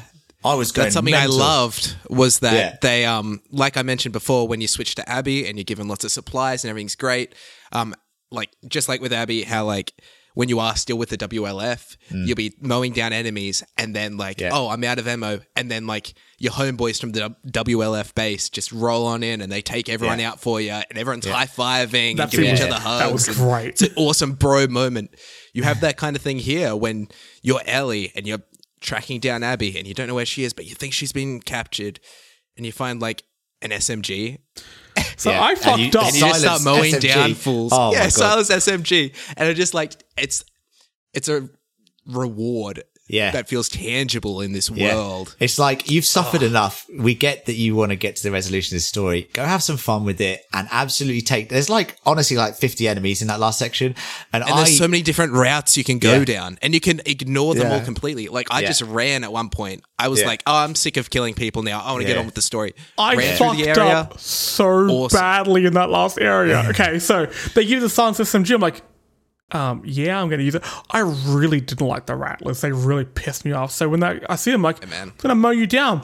So when I got to that last area, there's the last area. It's like the side of a hotel where um, uh, Abby and Lev are being ca- uh, being held. you believe? yeah. I got there with three bullets. nice. So I Use had to go through that area very, very slowly. It took me at least 45 minutes to get through that one man. area because I'm like, God. I How did you do refuse to die to rattlers. I refuse. And then I'm like, Yeah. they, they um, in a, in a part that I wish was explained a little bit more and maybe utilized a bit more, they would chain up clickers and infected as Yeah. a form of security. So I'm like, oh, I know what I'll do. I'll shoot the chain that's holding the clickers and they'll attack. 100%. They'll, they'll go attack them. This would be great. No, they attacked me. And I used more ammo on them. I got through the last area with bricks and bottles alone, just throwing them at God. motherfuckers and It's so stabbing them. good, And it was 'cause so when you- yeah. frustrating. But Yeah, because you get to do that awesome follow up attack, which is Yeah. like my main Oh, him- strategy in the- The Last of Us One, ab- where you just throw a brick or a Give. bottle, follow it up with a yeah with a shiv give to or the a, neck. like batten or bit anything. of a twist at the Yeah, end. Ooh, awesome loved stuff. it. But you get to the end, so so you good. get to that area, and you find the prison cells where all the uh, prisoners, obviously, are being held. And they say, you know, you know, where's Abby? Where's Lev? Blah blah blah. They said they've escaped. They're being hung up, I guess.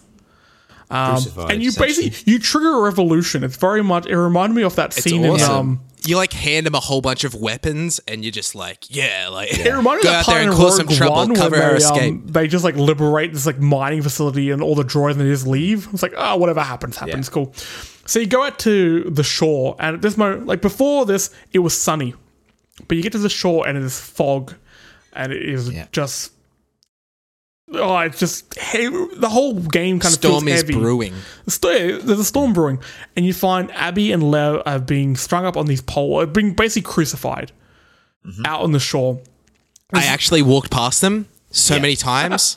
I went I to tried to walk up a little Abby. ledge, Yeah. and like Ellie at this point had been impaled on a Yeah. on a She, or she she's very hurt at this point. um, Yeah. and then.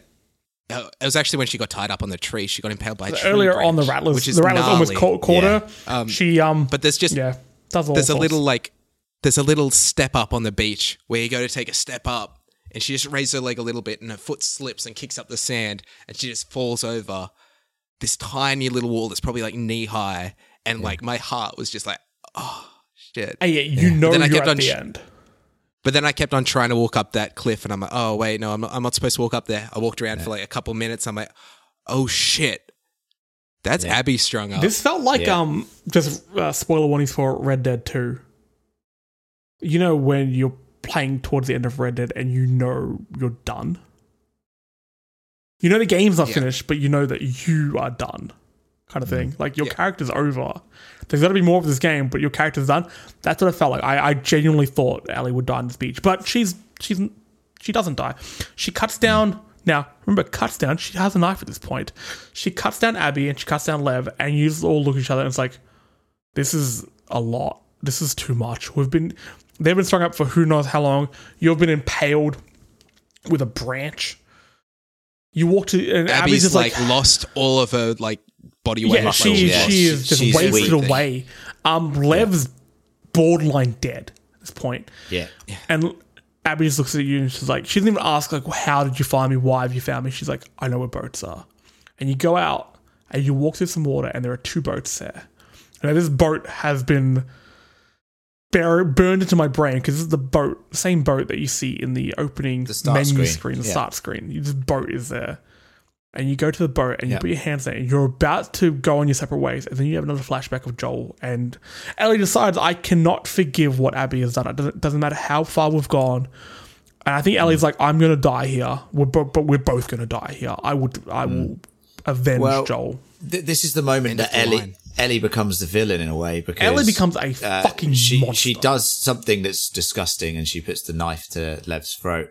And this is actively something that I'm sure they want you to feel as uh, the player, uh, which is that idea of they want you to inhabit these characters. And this is why I think it's better as a game than it could be as a TV show. But hey, HBO proved me wrong. I'm happy to be proven wrong.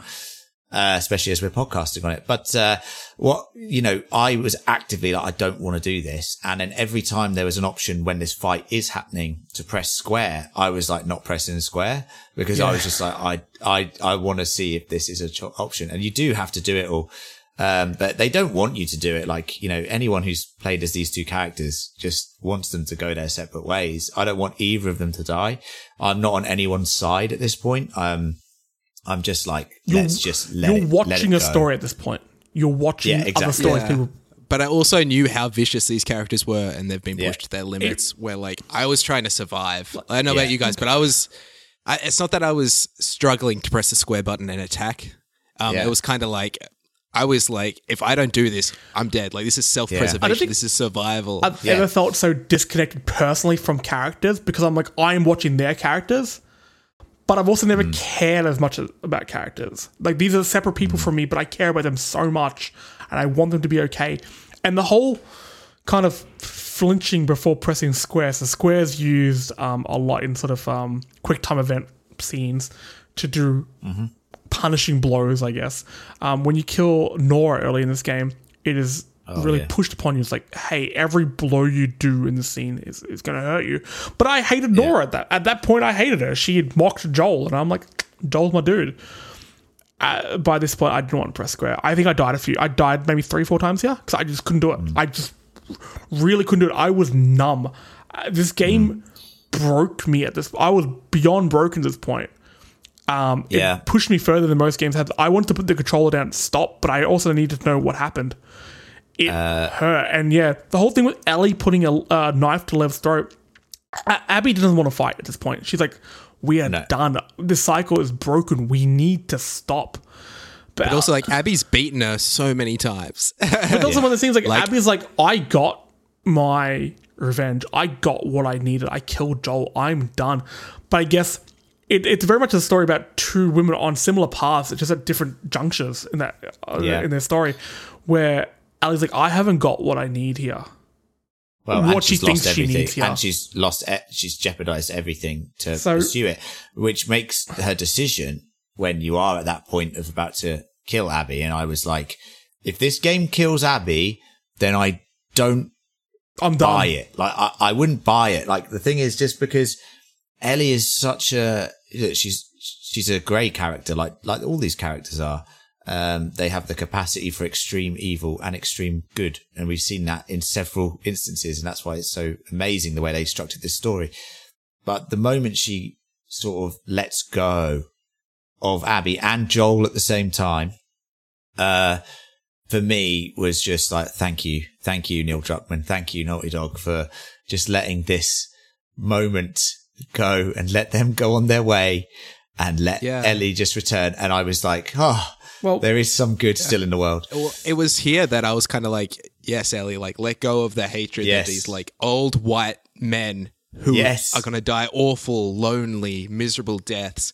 Let go of it. Like Yeah. just you're you can be above that. Yeah. And ultimately she does choose that. I just as. Abby honestly has. thought at the end. So at the end, um, Abby bites off two of Ellie's fingers, which come comes back in, a- in a moment, and we'll get to that because th- I bawled my eyes at this moment. I thought when um, Ellie just sits there in the water and just like just just go. I think maybe maybe she sees a little bit of Joel and Ellie, Joel and herself, I guess, in, Yeah, um, in Lev Abby and and- Lev. I, I don't know, Yeah. but she's like, I'm I'm done. I cannot go further. I have lost so much, and I cannot keep losing here. Yeah. I thought she was gonna. is, like, I, I yeah. she thought she was going to collapse from her injuries in the water and just drown and just. Yeah. Yeah. I mean, and, and, you know, obviously Abby goes off here or whatever. And She goes off to. So she the whole reason she was in um Santa Barbara is to go to Catalina Island, like Owen said. So yeah, Yeah. she was in the boat over to the island to find the fireflies and, and maybe Yep. something else. Uh, and I thought Ellie would die, but hey, happy ending. Ellie survives and she goes back to the house that Dina has left and JJ, little baby JJ, has left. And she goes through. The house Mm-hmm. Is empty, and she sits down with the guitar that Joel gave her. It's one of the few things that's Mm-hmm. left behind. Now, music Yeah, is played. she- a, she's also this is like her office. her office. Her Yeah. art is there. Her drawings, her paintings of. She's surrounded. all by she's all painted these really is Yeah. um, uh, Dina and JJ, which is quite strange because in her journal that you read throughout the game is you keep seeing Joel and his eyes are crossed out because she could Oh, not. Can't draw fucked up. eyes. she can't. Uh, she can't draw eyes. Or just don't want to see them anymore. Yeah, it's weird, but it's Gross. good. Yeah. Eyes are hard to be fair. Um, But she sits down with this guitar, and music has played such a pivotal role in this game. Um, from playing uh, "Take on Me" to, to Dina to to Joel playing um, "Future Days" to Ellie. Yeah. I mean, Joel always told Ellie that he would teach her to play guitar one day. So it, it has been a thing that has gone through both games. And she sits down, and you go to play "Future Days," and you as a player get to strum along um, using the touchpad, and you try to play it, but she's missing two fingers, and she can't Yeah. play it anymore. And there are just Yeah. notes missing, and it's just the symbology of the notes missing. She can't play her song. She can't live her life like because there are fundamental parts missing, and whether they're the parts that were taken away from her, like Joel, or the parts that she walked away from, like Dina and JJ and Jesse, I guess mm. that fucking killed me. That is one of the most emotional responses I've ever had to a game. That Yeah. hurts to even talk Yeah. about right now. It was really painful. I did my personal reading because I don't, I don't think your reading's wrong, but my mine was more so that uh, she'd kind of like Abby had made that decision for her. You know, this was something that Abby had taken away from her. Uh, like she had the chance to take Abby's life. She she saw Joel though, and she was able to forgive him in that moment. Um, and as a result, she was able to let go of Joel's hate and kind of like the path that he set her down. Um, that that Joel set Ellie down. Um, But then Abby forcefully, like, you know, takes these fingers, takes something that's.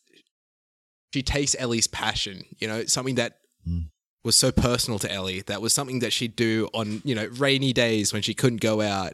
Um, you know, when Dina wasn't around, when there was no one else to hang out with, whatever, She stole such a important, integral part of Ellie's character.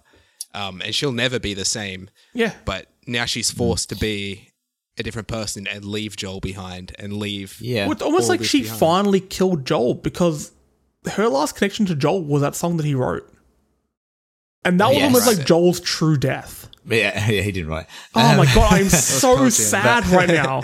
Now, Um, no, but when she loses those fingers and she and she can't play the song, I and obviously it cuts to a flashback uh, and one of the most emotional moments in the um, game, Oh, Jesus which is which is where you you have Joel drinking coffee on the porch and Well, sorry, the just- last pre- just before so the- that, the- sorry. the- the- Dina yeah, sorry. and um, Ellie, they hook up at the dance, and there's a homophobic prick at Jackson, and Joel steps in. Joel's been a side character to Ellie's story at this point. He's just been in the distance, and Joel comes Yeah. in and defends her and says, tells this guy to Yeah. rightfully get fucked. and, and what's interesting about that is that is we take it to believe that that moment where Ellie found out about the Firefly incident and the fact that he lied to her all these years, uh, she said, "Stay the fuck away from me. I don't want anything to fucking do with you."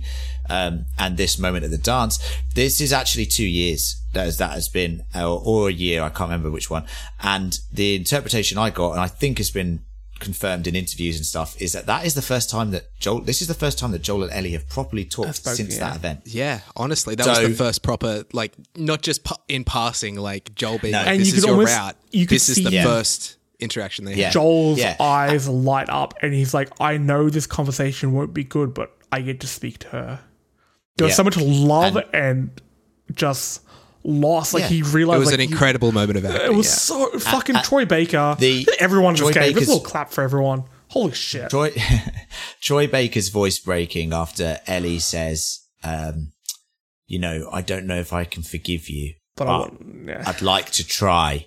And he says, "I'd like that," and his voice breaks. Oh fuck! Uh, that that from that, that semblance that they're on the road to recovery, and that's kind of what makes the story more tragic for Ellie is the fact that they she had finally come to grips with the idea of forgiving Joel, and to have that opportunity uh, for reconciliation robbed from her by Abby and and and she, this it's almost like she found a new purpose. Like she was okay. Yeah. Like Joel ripped this, Yeah. And like- her it's like- purpose. She, he ripped Yeah. all meaning from her life, but she'd Yeah. found it again in this community.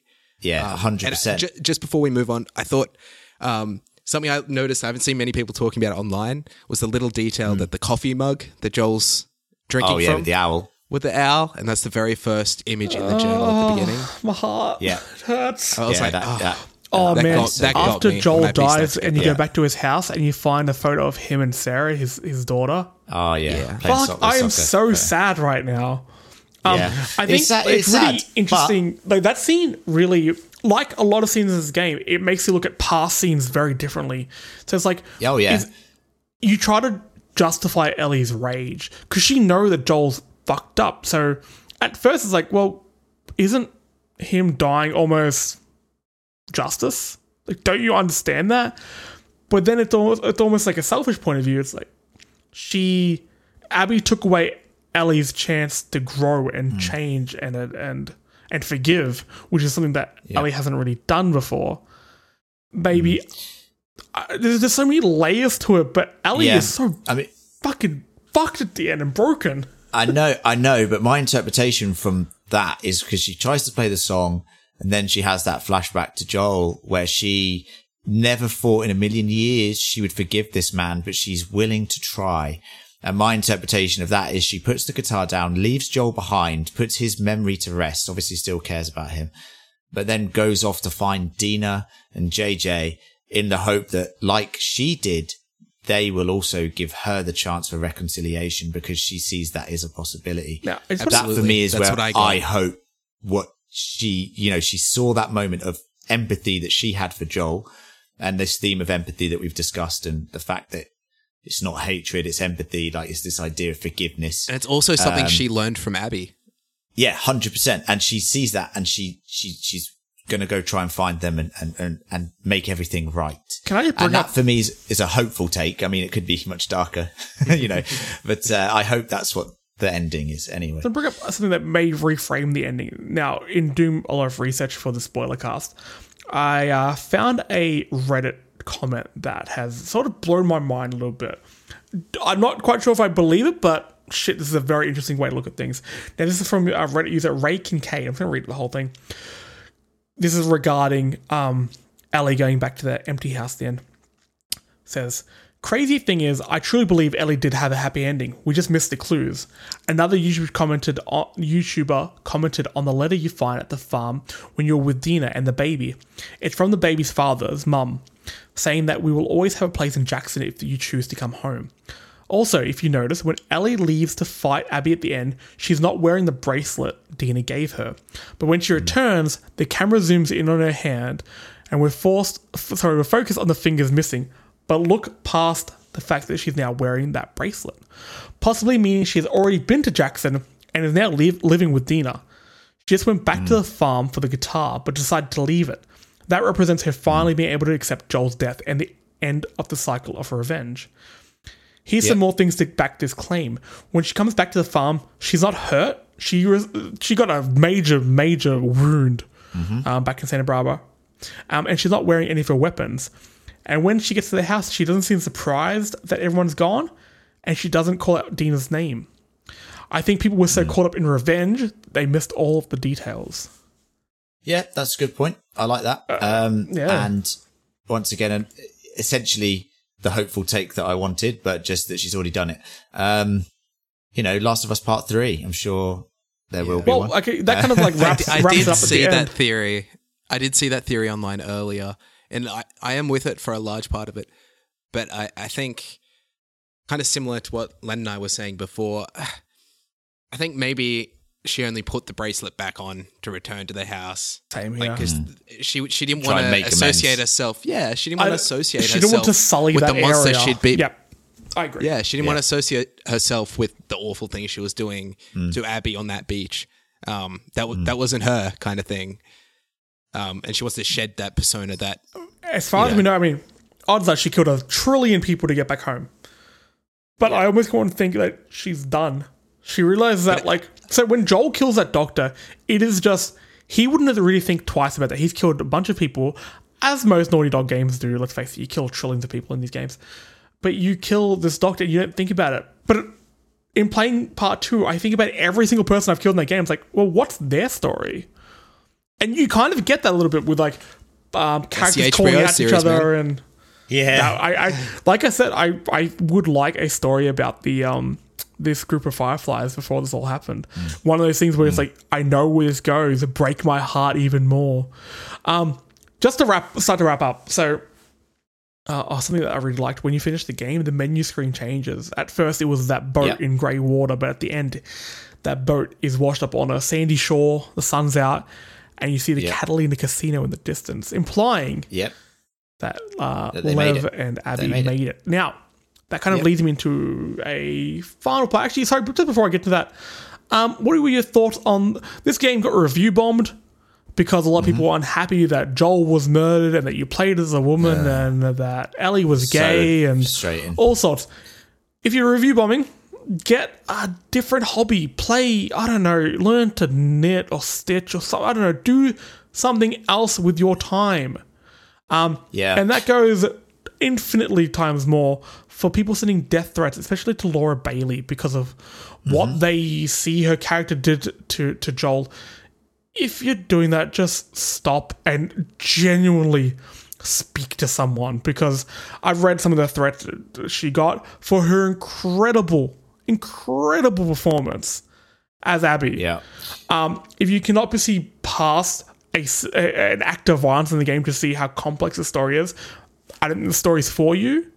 Um, I think it's a bit above your uh, capacity, and you need to just you need help. I think, yeah, I think if you're really upset over that one event, um, yeah, the story's going to go over your head. They Yeah. wanted you to feel that way. Of course, they wanted to. They don't, Naughty Yeah. Dog knows, you know, how close you hold Joel to your heart.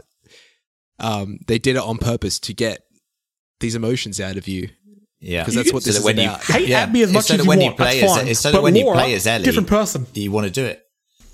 Mm-hmm. Yeah, it's it's. Uh, I I found the review bombing um very interesting, but I'm not shocked about it at all because it happens all the time now. Um, it happens uh, with films and TV constantly.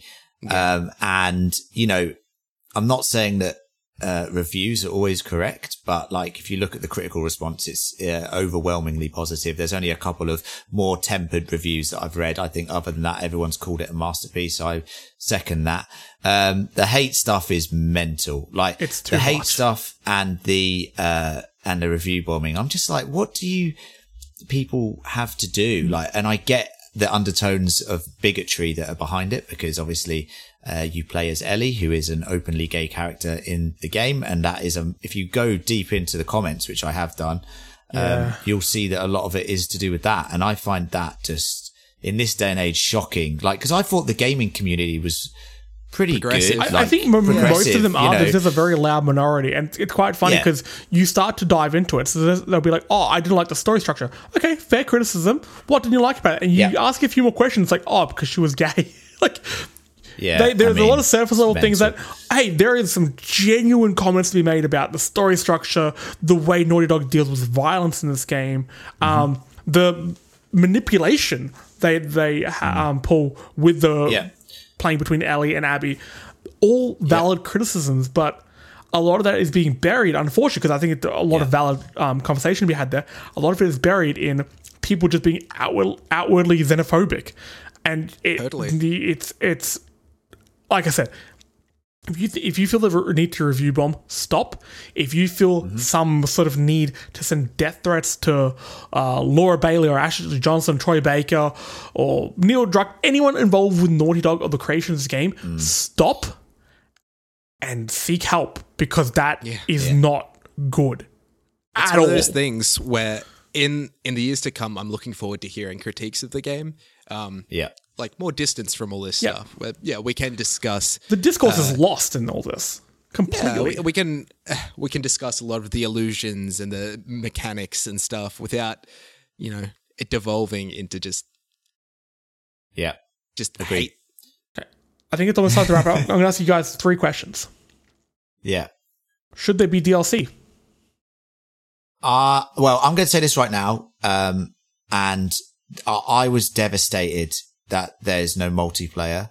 Um, Yet. the multiplayer in Last of Us, no, there is, it will come, I think. But The Last of Us, um, part one had the best multiplayer of all time. And Never actually anyone played it, who is really? part, oh my God, I have Pretty great. All I've right, spent I've sunk- way too much time getting trophies I've got about in that. yeah, I've got about 400 hours clocked on that Last of Us multiplayer. Okay. Me and my friends played it. The mechanics are excellent, uh, and uh, the gameplay in the actual main story works so much better as a multiplayer uh, game. Uh, where you're crafting on the move and trying to, it's like team deathmatch, but with crafting. Dude, the Um, framing device where like the op- the opposing team, you like pick your side, whether Yeah. you're a firefly or the or militia a hunter, members. and you're trying to get supplies for your And there's clan a whole meta game, yeah, So where it- like you have to, depending like, on how you unlock a- go in each safe match. or something like that. Was it unlocking a safe Well, at the end, or am that, that, that was a mo- that was a mode. That was a yeah. mode that was added in a DLC. But the predominant mode is just a clan, and you play match like you have to survive a number of weeks, and to survive, you have to get enough supplies, and to get supplies, you have to kill opposing teammates and grab the supplies from their dead corpses in each game. Maybe a and if you get Scar or a supplies, you're wolf. yeah, your clan grows and then you survive the 12 weeks and it goes, well done. You survived the 12 weeks. Now try and do it better. And, you know, it's, it's amazing. And the, the thing that I was majorly disappointed with, and I'm not now because I understand how much effort's gone into the main story, but the multiplayer that isn't here and it added such a longevity to the game that I didn't think possible. Now, what has happened is they've said that they actually were working on factions, but because it was getting to a point where it was so big, it seems that they're going to actually release their own game, uh, which I don't even think will be DLC. I think it will be a, rumors are it's going to be a game called Last of Us Factions. Yep. Uh, and it will be out next year. And, you know, I'll be delighted if that's the case, but It'll be on uh, I'm- PS5. I'm- oh my God. I'm just, gut, I'm just gutted that, uh, there is no DLC. I don't think there will be DLC. I don't mind it because I think this is a story that people need to focus on, and I know a lot of people will dive into a game, Yeah. play it half. How many people would have jumped off into multiplayer when they started playing with Abby? I Oh, think yeah. a lot of people Man. would, and they would have missed out on some genuinely amazing storytelling. Man. So And if any, if anyone still has the Last of Us 4 remastered on PS4 and you want to experience some, I mean, it'll be hard now because the people on there will be very good, but man, just do it. It's really I got good. into it about a year ago, um, Yeah. to mop up the platinum for The Last of Us. Yeah. And, um, of course. 40 hours. You have to get 40, 40 hours you have to clock, I think it is, to get Oh, that in the.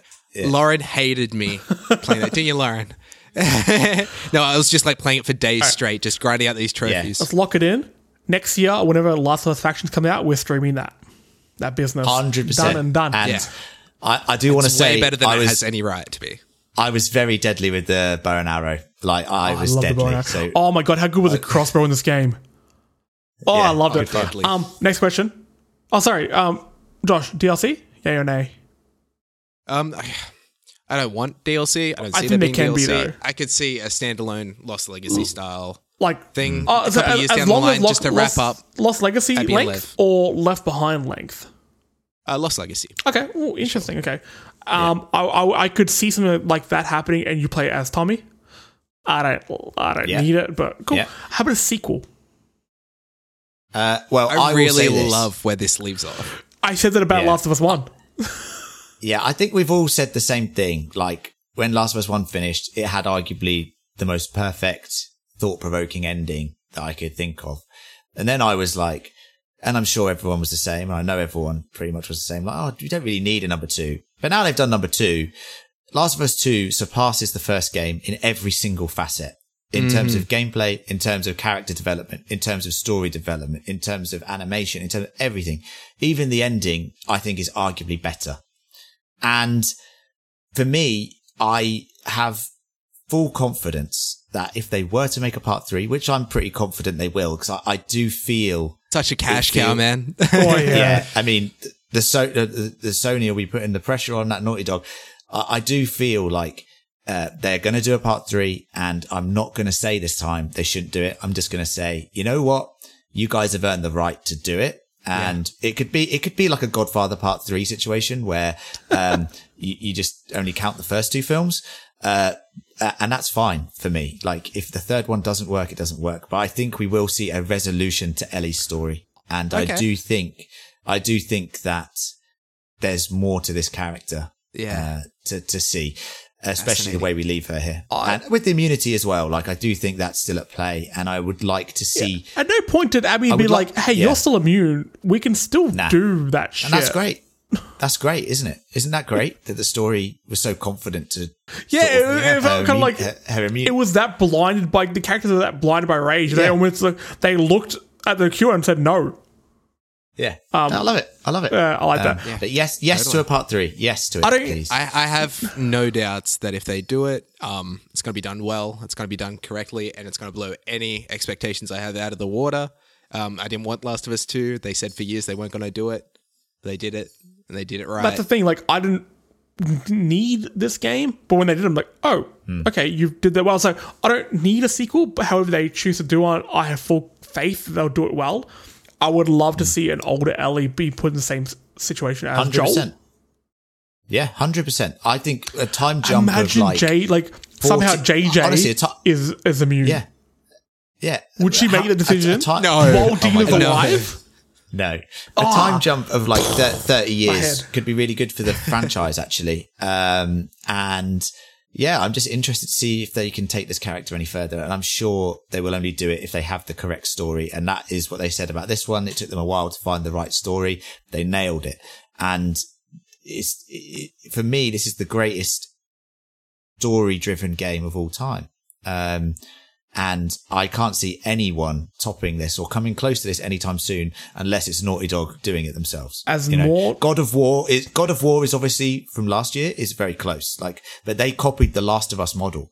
You know, they had this, you know, father Father son child dynamic. kind of situation. Uh, yeah. That- and and they relied on narrative uh, communication through the story, just like Last of Us does. They literally copied the style, but then Naughty Dog have come back and gone, "Hey, you know that was good. Uh, we've absolutely smashed it again." So Could you imagine God of War 2 that takes this, like, the improvements The Last of Us Part 2 made over the original? Yeah. Like, could you imagine Yeah, that know. step Can you imagine God like of God of War Part Two halfway through you start playing as Thor?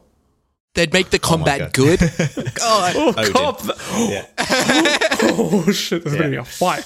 Um, okay, last hot take. question. And I think we've kind of got um, Len's answer here. Yeah. Last of Us Part Two better than Part One. Absolutely. Yeah. the lens asking. Hands down. the hands down. lo- the It's- more it's not- time that passes, the more I'm agreeing because this game has been boiling around my head um, in a way that Last of Us 1 didn't. Last of Us 1 Hmm. ask a few questions at the end, and you can safely assume a lot of answers. This one, I am just looking at things over and over again from different perspectives. What did this mean?